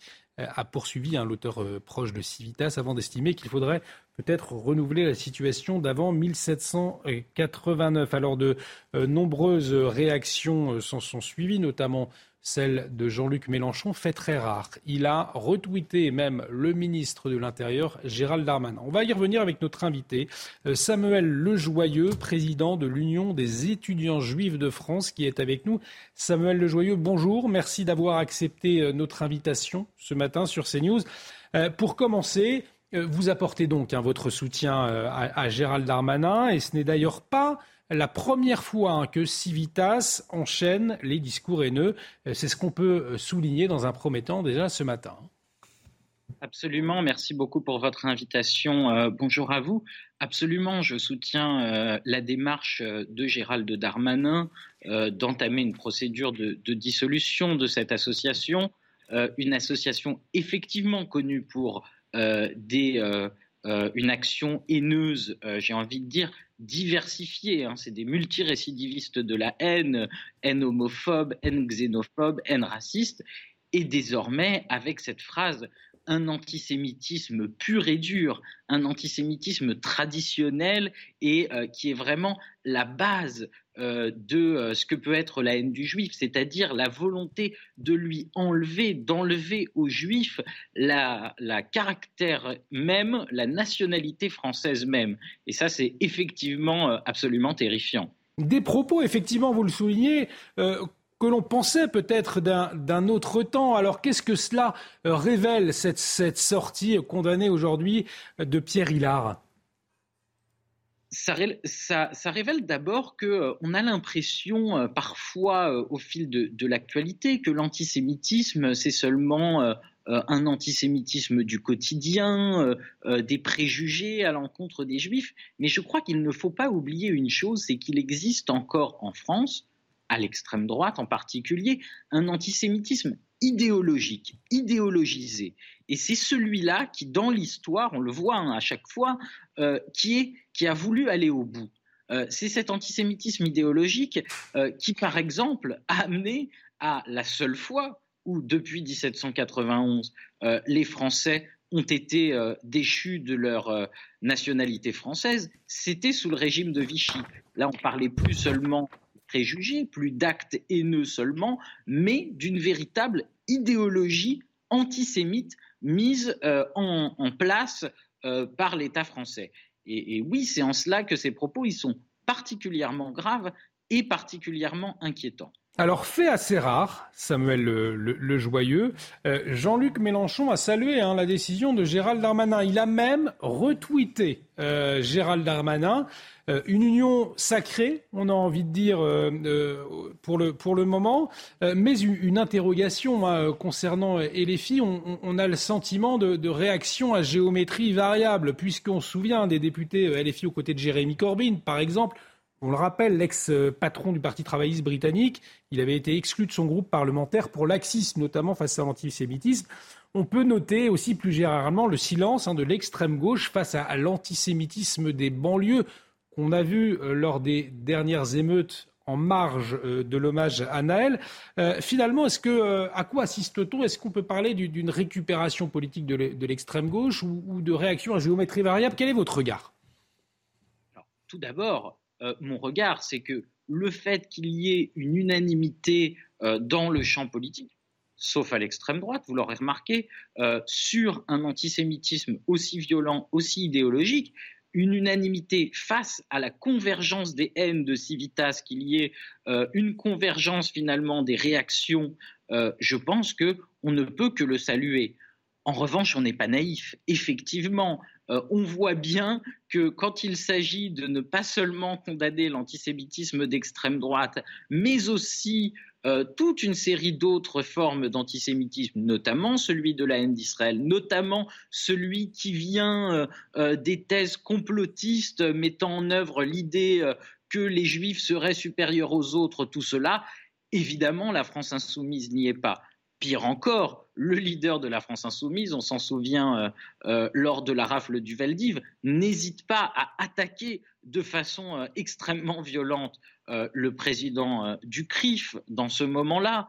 Euh, nous-mêmes, nous sommes actuellement en procès contre Ercilia Soudé parce que le groupe de la France insoumise à l'Assemblée nationale nous avait qualifié après une action militante de plus ou moins suppôt de l'extrême droite israélienne. Donc il y, a vraiment cette idée chez LFI que l'antisémitisme n'existerait qu'à l'extrême droite. Donc sur cette affaire en particulier, je suis content euh, de l'unanimité euh, dans euh, le champ politique en dehors de l'extrême droite. De façon générale, je ne suis pas naïf sur le fait que pour l'instant, je ne donne pas à LFI un gage de connaissance et de lutte contre l'antisémitisme véritable. Ils en sont très loin. Samuel Le Joyeux, aujourd'hui, euh, quels sont les, différents visages de l'antisémitisme en France? Comment on, pourrait les décrire? Alors, il, y en a beaucoup. Euh, ce qu'on peut dire, c'est qu'effectivement, il y a un antisémitisme du quotidien euh, qui frappe les juifs, que ce soit dans les universités, souvent dans certains quartiers de France, qui par, je l'ai dit, du complotisme. Hein. L'idée, euh, les juifs sont supérieurs aux autres, euh, qui vient de la haine d'Israël. Les Juifs sont responsables de tout ce qui se passe en Israël et à ce titre-là, euh, de dire sale sioniste à un Juif, ce serait euh, acceptable. Et cet antisémitisme-là, il est clairement, et c'est le, il n'est clairement pas condamné par l'extrême gauche, voire l'extrême gauche aussi tombe dedans. Et ensuite, il y a un antisémitisme qui est idéologisé, comme je le dis, dans le champ euh, politique. Oui, l'extrême droite, euh, que ce soit avec la réhabilitation euh, du régime de Vichy, ça c'était Zemmour pendant la campagne, que ce soit avec des phrases voilà, qui, font douter du caractère véritablement français et républicain de, des Juifs de France, c'est un antisémitisme qui est ancré dans une idéologie et, il est vrai dans un champ politique qui est en, progression et à ce titre-là extrêmement inquiétant. Il y a évidemment, on ne l'oublie pas, euh, également euh, l'antisémitisme issu de l'islamisme. Quel est, le, plus sournois, le plus difficile à combattre selon vous? Je, ne fais pas, euh, pour ma part, de, catégorie hein, dans la haine. en tant que juif et en tant qu'étudiant juif, je vois bien que tous ces antisémitismes-là, ils sont subis euh, par les juifs, euh, ils sont graves, ils doivent être condamnés. Donc moi je crois que justement il ne faut pas rentrer dans ce jeu d'apothicaire de dire oh celui-là serait un peu plus grave que l'autre. Euh, je crois qu'il ne faut pas rentrer là-dedans. Surtout qu'ils ont un point commun. Et, c'est intéressant cette affaire parce qu'il revient sur ce, sur ce point commun, je crois, qui est toujours la logique du bouc émissaire. Euh, je crois qu'on peut juste, alors ça m'a fait euh, me replonger dans les textes euh, de la Révolution française, cette affaire de Civitas et de 1791. Quelques secondes pour citer, alors quelqu'un avec qui on peut avoir de nombreux débats, mais, mais Robespierre qui disait on leur impute aux Juifs des vices, des préjugés l'esprit de secte, mais à qui pouvons-nous les imputer si ce n'est à nos propres injustices? Et je crois que c'est ça l'antisémitisme encore aujourd'hui, c'est de se dire qu'il y a des problèmes dans la société euh, et on va non pas les imputer euh, finalement, non pas réfléchir à trouver des solutions à ces problèmes, mais les imputer à une population, les juifs.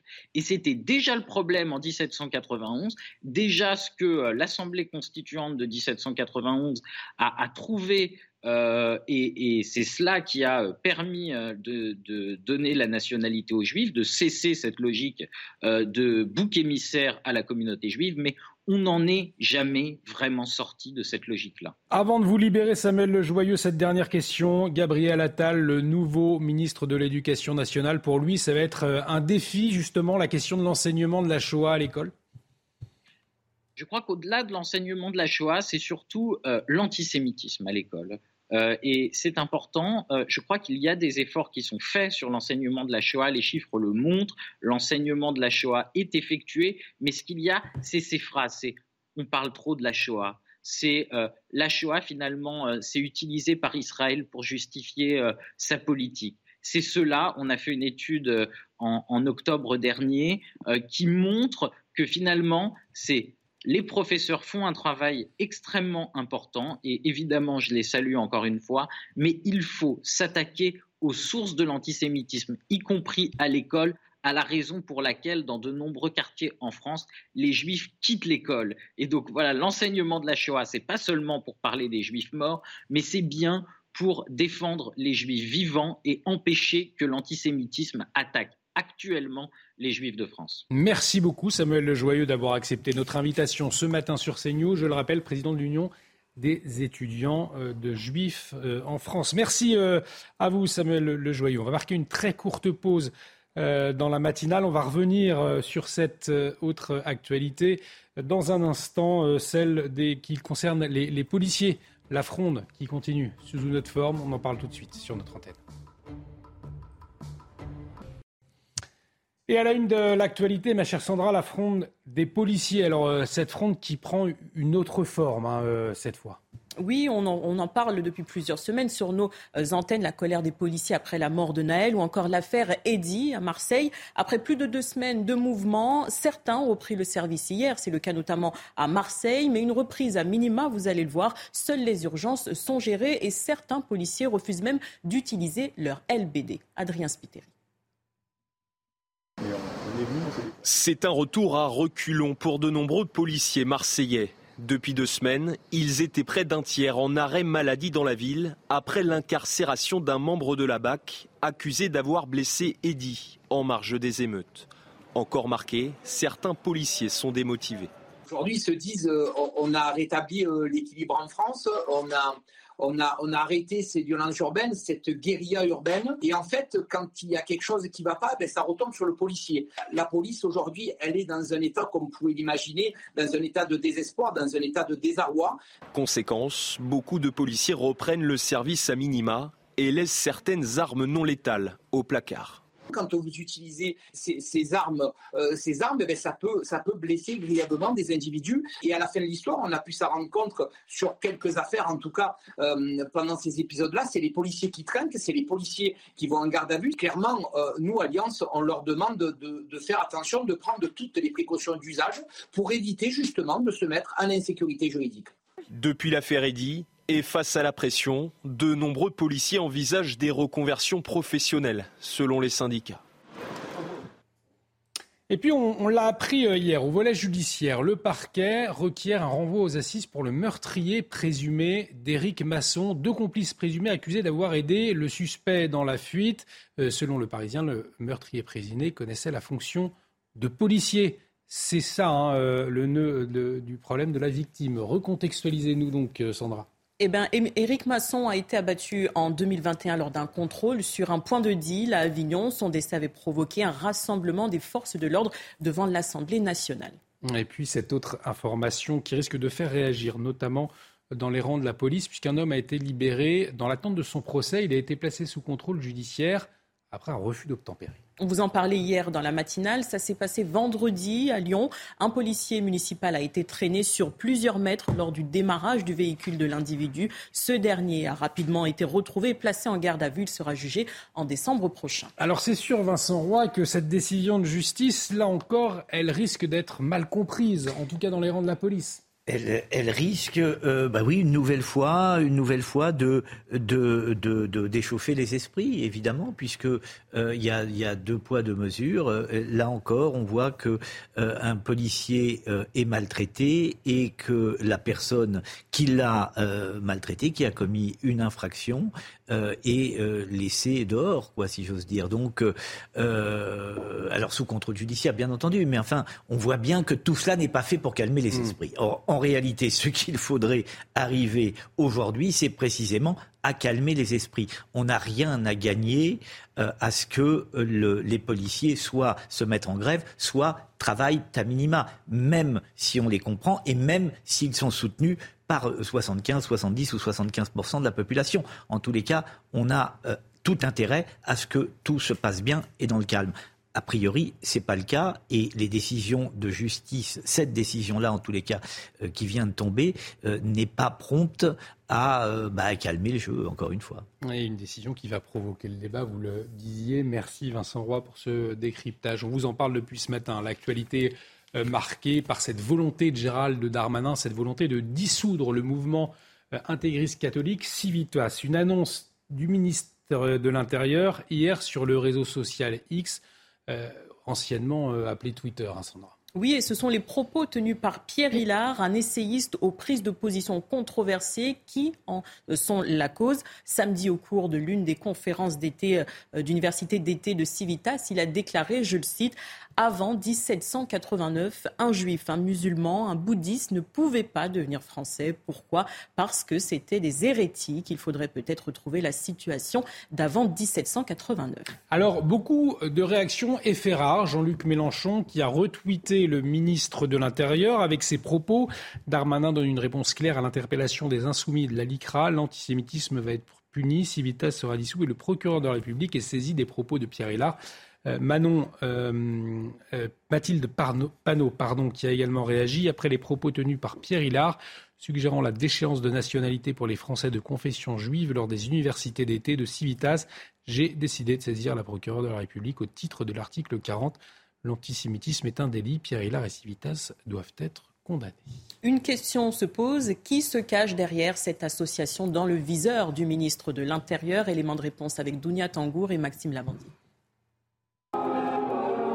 Une fin bientôt actée pour l'organisation catholique intégriste Civitas. Sur ses réseaux sociaux, le ministre de l'Intérieur Gérald Darmanin dit avoir demandé à ses services d'instruire la dissolution du mouvement, et ce, suite aux propos antisémites tenus lors de l'université d'été de l'organisation fin juillet en Mayenne. L'antisémitisme n'a pas sa place dans notre pays. Je condamne fermement ces propos ignominieux et saisis le procureur de la République. Créée à l'aube des années 2000, Civitas n'en est pas à sa première controverse. Très active, l'organisation s'est faite connaître, notamment pour ses positionnements et ses actions chocs. C'est un mouvement euh, qui euh, n'hésite pas de passer à l'acte euh, en empêchant par exemple des concerts de se tenir dans certaines églises, en tenant des propos ou des attitudes à caractère complotiste. On l'a vu pendant la crise sanitaire. En février dernier, par la voix de son président, Civitas avait appelé ses soutiens à une manifestation contre un projet de centre d'accueil de demandeurs d'asile à Saint-Brévin, en Loire-Atlantique. Autre dissolution dans l'actualité, le Conseil d'État qui examine aujourd'hui le recours déposé par les soulèvements de la terre. Pour rappel, le gouvernement a annoncé la dissolution du collectif. C'était le 21 juin dernier, Sandra. Mais les militants aujourd'hui veulent faire annuler ou suspendre cette décision. Ils sont notamment euh, connus pour leurs manifestations autour du chantier des méga-bassines dans les Deux-Sèvres, à Sainte-Soline exactement. Euh, pour Philippe Chelou, expert en maintien de l'ordre, le groupe refuse tout dialogue et prône la violence. On l'écoute, il était avec nous un peu plus tôt dans le matinal. L'ordre public repose sur le dialogue, le dialogue entre les autorités de l'État d'une part, les, euh, forces de l'ordre d'autre part, et puis enfin la population, euh, les, opposants et la population. Voilà. Donc ça repose, l'ordre public repose sur, sur le premier postulat qu'il faut un dialogue initial. Euh, et que c'est le préalable à tout. Or, ce mouvement, les Terre, repose sur le postulat qu'on refuse le dialogue a priori. Voilà et qu'on entre directement dans le mode d'action, euh, euh, dans la confrontation, voilà. Euh, soit par la masse, soit par la destruction. Donc il y a aussi une acceptation de la violence. Aujourd'hui, cela fait tout juste un mois que le petit Émile a disparu. La famille du garçon de deux ans et demi s'est constituée partie civile la famille qui peut donc désormais avoir accès au dossier euh, par l'intermédiaire hein, d'un avocat. Oui, parce que sur le terrain, les investigations se poursuivent en coulisses. Dans le Haut-Vernay, on fait le point avec euh, Olivier Gangloff et Marine Sabourin, nos envoyés spéciaux sur place. Les proches de l'enfant peuvent dorénavant avoir accès au dossier par l'intermédiaire d'un avocat, car depuis le 30 juillet, les recherches sur le terrain se sont terminées, même si l'enquête continue. Se constituer partie civile permet donc aux proches d'être informés de l'avancée euh, du déroulement de la procédure. Cela signifie que dans l'éventualité euh, d'un procès, la partie civile pourrait être assistée par cet avocat ou représentée par celui-ci euh, à l'audience. Nous avons échangé avec cet avocat choisi par la famille d'Émile. Celui-ci ne s'exprimera pas euh, dans les médias. Il préfère euh, rester discret. C'est une volonté euh, des parents d'Émile. Alors si cette démarche est possible, c'est parce qu'une information judiciaire a été ouverte le 18 juillet dernier par le procureur de la République de Digne-les-Bains. Un mot d'économie à présent, puisque s'il était rime avec vacances hein, pour de nombreux Français, peut-être certains d'entre vous qui nous regardez, eh bien le calendrier des impôts, lui, il ne s'arrête pas pour autant et surtout pas en août, Sandra.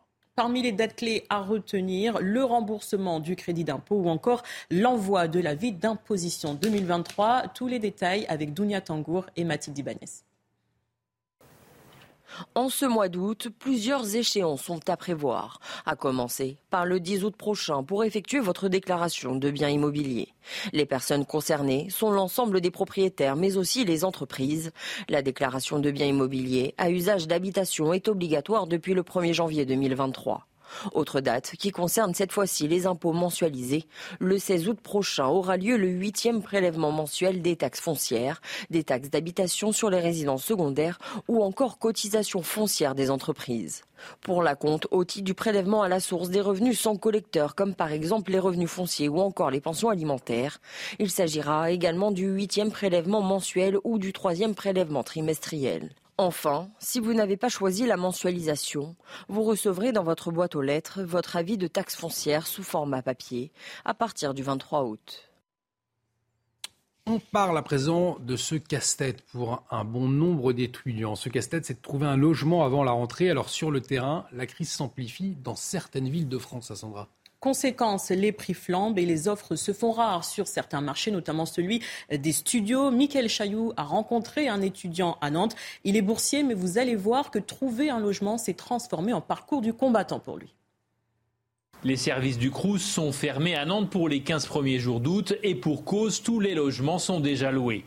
Enzo est boursier, il pouvait prétendre à une place en résidence universitaire, mais il a reçu le feu vert de sa future école qu'après la clôture des inscriptions au Crous. Depuis un mois, il cherche un logement dans le privé sans succès. Il y a très peu d'appartements, donc dès qu'il y en a de disponibles, ils partent extrêmement vite et ils demandent des grosses garanties financières malgré que le loyer ne soit pas extrêmement élevé. Dans cette agence spécialisée, on est estime que les nouvelles obligations pour les propriétaires ont fait diminuer l'offre. Seule une petite vingtaine de biens étudiants sont proposés à la location ce début août et on n'accepte plus aucun nouveau dossier de demande.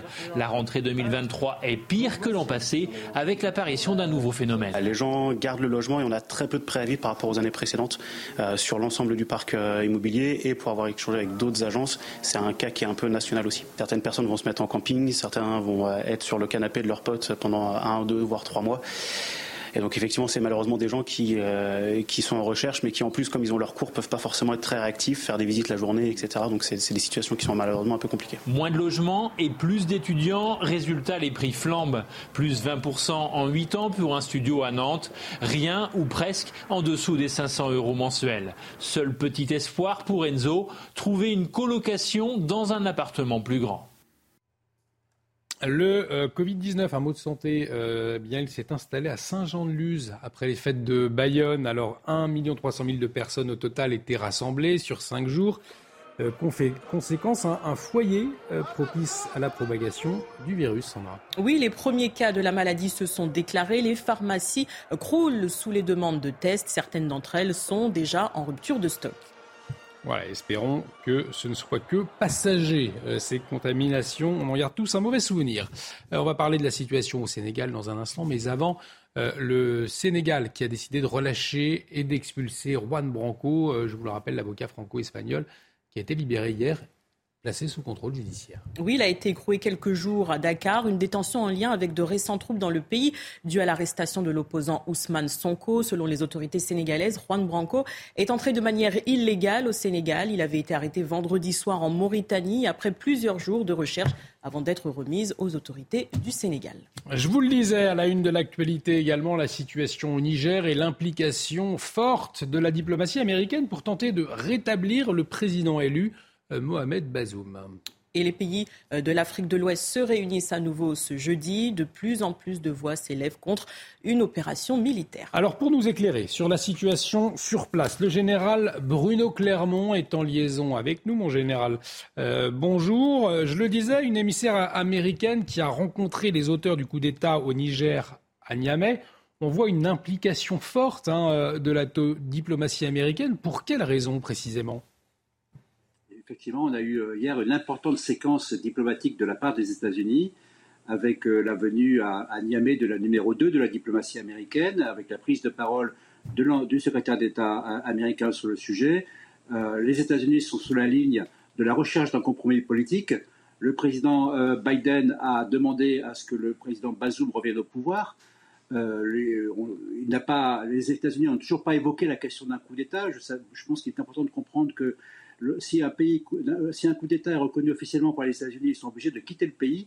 Or, ce pays est stratégique pour les Américains. Ils ont une base aérienne importante qu'ils ont construite en plein désert au centre du Niger, à la partir de laquelle ils mènent des opérations de renseignement avec des drones dans toute la moitié nord de l'Afrique. Il cherche également, comme les Français, à lutter contre les groupes terroristes dans lesquels, qui se développent au Niger, mais également au Burkina et au Mali, en particulier depuis que la France est partie. Et puis évidemment, il cherche à lutter contre l'influence de la Russie. Donc c'est tout ça qui se joue en ce moment au Niger.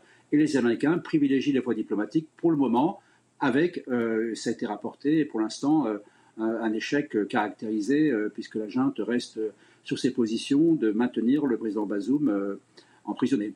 Alors, prochaine échéance également, c'est ce sommet de la CDAO qui se tiendra jeudi. Les pays de l'Afrique de l'Ouest l'ont annoncé, mais est-ce que ce n'est pas une façon, au fond, de repousser l'ultimatum qui avait été posé Absolument, c'est vraiment un, report de l'ultimatum à jeudi. Cette réunion extraordinaire des chefs d'État de la CDAO va se reposer la question de la stratégie.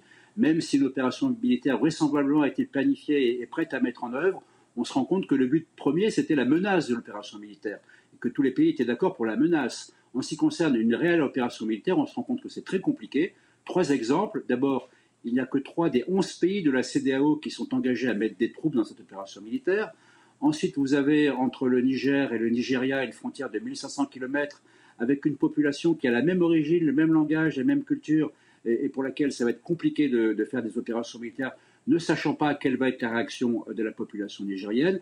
Et troisième exemple, il y a une force commune, une force mixte entre le Niger, le Nigeria, le Cameroun et le Tchad pour lutter contre Boko Haram autour du lac Tchad. Et donc plein de raisons pour montrer qu'une opération militaire, la menace c'est simple, la mise en œuvre c'est compliqué. Donc c'est le retour de la, de la politique et de la recherche d'une solution diplomatique. Alors Algérie, Italie, Allemagne, hein, de plus en plus de voix s'élèvent contre une opération militaire. Est-ce qu'on peut dire que la France est isolée? La position de la France, elle est compliquée. C'est la puissance coloniale. Euh, c'est elle qui est accusée de tous les tourments de l'Afrique de manière totalement injuste. Puisque pour prendre l'exemple de la lutte contre le terrorisme, depuis que la France a quitté, les forces françaises ont quitté le Mali et le Burkina, c'est la catastrophe. Euh, les groupes armés terroristes ont, pro ont, progressé à très grande vitesse. Aujourd'hui, au Niger, grâce à la coopération avec l'armée nigérienne, ces groupes, on arrive à les maîtriser à peu près. Euh, on voit bien que c'est injuste. Maintenant, la France n'a pas d'autre solution que d'être discrète. Je pense que le déplacement de la, de la deuxième, de la, du numéro 2 de la diplomatie américaine au Niamey a été coordonné avec la France. La France doit rester active d'un point de vue diplomatique, en particulier pour conserver l'unité de la CDAO qui peut exploser, et donc avec ça, l'avenir de la CDAO. Donc les enjeux sont importants pour la France, mais elle est tenue à elle est tenue à une extrême discrétion dans cette affaire. Merci beaucoup, Général Bruno Clermont, pour votre éclairage ce matin. La situation au Niger que nous suivons bien évidemment de très près sur notre antenne. Euh, toujours à l'étranger, ce projet très controversé, symbole de la lutte contre l'immigration engagée par le gouvernement britannique. Un premier groupe de demandeurs d'asile s'est installé à bord euh, d'une barge hier. Euh, Sandra. Oui, son nom, le Bibi Stockholm, c'était hier, vous le disiez, c'est une, immense barge à quai dans le sud-ouest de l'Angleterre. Objectif, faire des économies dans l'accueil des migrants et dissuader les candidats potentiels à l'asile. On fait le point avec Sarah Menaille, notre correspondante à Londres. C'est une barge arrivée il y a près de trois semaines dans le port de Portland, dans le Dorset, au sud de l'Angleterre. Et c'est une sorte d'hôtel flottant de 222 chambres. Alors les premiers demandeurs d'asile y ont été installés en ce début de semaine. Ainsi, ce sont 15 personnes qui ont embarqué à bord du Bibi Stockholm, qui à terme doit accueillir près de 500 demandeurs d'asile. Alors tous sont des hommes âgés de 18 à 65 ans. Et l'objectif est bien faire des économies pour le gouvernement britannique qui estime dépenser près de 7 millions d'euros par jour pour loger ces personnes. Alors que certaines ONG de défense des droits de l'homme dénonce une prison flottante. Le Premier ministre britannique Rishi Sunak continue lui sa lutte contre l'immigration illégale dont il a fait l'une de ses priorités. Depuis le mois de janvier, on estime que ce sont près de 13 000 personnes qui ont tenté illégalement la traversée de la Manche. Alors on, on, le voit, Vincent Roy, le gouvernement britannique qui affiche sa fermeté contre euh, l'immigration illégale. On le sait, en France, il y a un projet de loi immigration qui doit euh, arriver prochainement. Est-ce que euh, l'exécutif, le chef de l'État, pourrait, devrait s'inspirer au fond de, la fermeté britannique Projet de loi immigration qui sera voté à coup de 49-3 a priori, d'après ce qu'annonce le président de la République. Donc tout ça va pas être simple. Ben oui, les flux migratoires vers l'Europe sont de plus en plus importants. Euh, un certain nombre d'États doivent trouver des solutions. Ils ont face à ces migrants un devoir humain. Et il faut trouver des solutions. Là, l'Angleterre euh, avait imaginé, d'ailleurs, je, vous le redis, avait imaginé même euh, d'installer ces migrants sur des plateformes pétrolières offshore en mer. Hein, euh, voilà. Donc euh, là, ils sont euh, sur une sur une barge. Il faut réduire les coûts. Chacun cherche des solutions. Je ne crois pas que nous en soyons là en France, mais la volonté, en tous les cas, du Premier ministre anglais est de limiter les frais. Merci Vincent Roy. On suivra bien évidemment également le projet de loi immigration prochainement en France. Ça fera des débats à la rentrée, très certainement. Alors, vous êtes peut-être en, vacances en France, en train de nous regarder. Nous avons une bonne nouvelle. Vous allez retrouver le sourire, le soleil, les températures de saison. Eh bien, elles vont faire leur, retour, un pic de chaleur qui est même attendu demain en Aquitaine. Alors, qu'est-ce que nous réserve la météo cette semaine? Carole Zanin, dites-nous tout, donnez-nous des bonnes nouvelles. Vous avez déjà le sourire, Olivier, c'est déjà bien. à l'annonce, bah oui, euh, de ce beau temps qui va enfin revenir un petit peu partout en France, à l'exception des côtes de la Manche. On va rester là en dessous des moyennes de saison. Ça reste un peu frais. Euh, c'est vrai. Pourquoi? Parce que nous avons de l'air océanique là-bas, alors que nous avons l'anticyclone des Açores qui fait affluer de l'air chaud et qui va euh, faire euh, donc faire grimper les températures et les thermomètres. Voilà, qui va faire du bien pour les vacanciers, pour les Aoussiens qui se trouvent sur les plages actuellement et qui se demandent quand ils vont mettre leur 50 ou leur 30 pour bien se protéger du soleil. La bonne nouvelle, c'est que regardez les températures maximales pour ce mardi. Eh bien, on sera sur les Hauts-de-France de 18 à 21 degrés. Je vous le disais, c'est un peu juste. Alors qu'au sud, du côté de la région PACA ou encore à l'est, nous aurons 30 euh, à 33 degrés. Mercredi, ça va encore grimper. 33 euh, à 36 degrés pour les Pyrénées, alors que dans les rues parisiennes, nous en avons parlé dans cette matinale, les terrasses sont un, petit peu désertées, eh bien, je pense que les touristes vont pouvoir aller profiter des terrasses découvertes, cette fois de 21 à 24 degrés. Puis Olivier, Monsieur Roy, je sais que vous êtes adepte de la course à pied. Pourquoi ne pas aller faire un petit tour une petite course, un petit running euh, sur les quais de Seine? Avec grand plaisir, je vous accompagne. Parce que, parce que la météo est à Paris depuis 15 jours, la météo est pourrie. Et pourrie. C'est vrai, effectivement. En tout cas, vous nous redonnez le sourire du beau temps. Merci, ma chère Carole. Avec plaisir. Je, vais faire un peu le, rabat-joie. Néanmoins, c'est important. C'est important puisque c'est un phénomène inquiétant auquel on, assiste dans les Pyrénées. Euh, c'est la disparition progressive des glaciers, hein, Sandra. Oui, l'un d'entre eux, le site des Houlettes de Gaube, a perdu sa vivacité. L'immense masse de glace d'autrefois offre désormais qu'une mince étendue. Ces jours sont même comptés, comme nous l'explique Tony Pitaran. Mais dans 20 ans, ce glacier n'existe plus. Quoi. Depuis 1850, le glacier des Houlettes a perdu pratiquement 600 mètres de longueur. En cause, le réchauffement climatique qui, selon ce glaciologue, pourrait faire disparaître la totalité des glaciers des Pyrénées. Autour du milieu du 19e siècle, on considère qu'il y avait à peu près 100 glaciers dans les Pyrénées. Donc cette disparition, elle est en cours déjà depuis longtemps et elle pourrait devenir totale d'ici quelques décennies. Hein. on ne pourra pas donner de date exacte, mais euh, dans voilà, 2050, peut-être avant, euh, il n'y aura plus du tout de glaciers euh, dans les Pyrénées. Pessimiste, cet ancien champion du monde de snowboard s'inquiète pour la biodiversité. Dans l'impact qu'on a, eh ben, on embarque plein de choses, on embarque toute la biodiversité, on embarque tout le vivant. Ce qui serait très triste, c'est que le vivant, enfin qu'on détruise l'ensemble du vivant et que en fait, ben, voilà, cette terre ne soit plus vivante et qu'il n'y ait plus, euh, qu'elle, plus de cœur qui, bat euh, sur, sur cette planète, ça ce serait triste. Aujourd'hui, une vingtaine de glaciers ont disparu dans les Pyrénées. On arrive au, terme de cette matinale, mais avant euh, de nous quitter, cette euh, information, cette figure hollywoodienne qui s'en est allée, le réalisateur américain William Friedkin. Alors vous ne le connaissez peut-être, en revanche, vous reconnaissez très certainement cette musique, Sandra. Oui, le cinéaste a été consacré maître de l'épouvante avec L'Exorciste. Vous entendez la musique en fond. Il est même connu pour la réalisation de ce film. Il a également reçu l'Oscar du meilleur réalisateur pour French Connection. Il s'est affranchi des codes classiques aux côtés de Francis Ford Coppola ou encore Martin Scorsese. Et cette mélodie, effectivement, qui nous donne la chair de poule. Hein, euh, Vincent Roy, des souvenirs peut-être de ce film, L'Exorciste? Oui, davantage de French Connection. Euh, un film avec Gene Hackman, je crois, mm. qu'il est absolument formidable. En tout cas, un grand merci. On arrive au terme de, la matinale. Merci Vincent Roy. On vous retrouve demain. Oui, absolument. Ah ben écoutez, avec grand plaisir. Un grand merci, Carole. On vous retrouve dans un instant vous, pour la météo. Tout à fait. Sandra, on se retrouve demain, 6h. Merci euh, beaucoup pour euh, votre fidélité. Euh, l'actualité continue, bien évidemment, sur CNews. Dans un instant, l'heure des pros avec Elodie Huchard. Restez avec nous sur CNews. On se retrouve demain, 6h. Excellente journée sur notre antenne.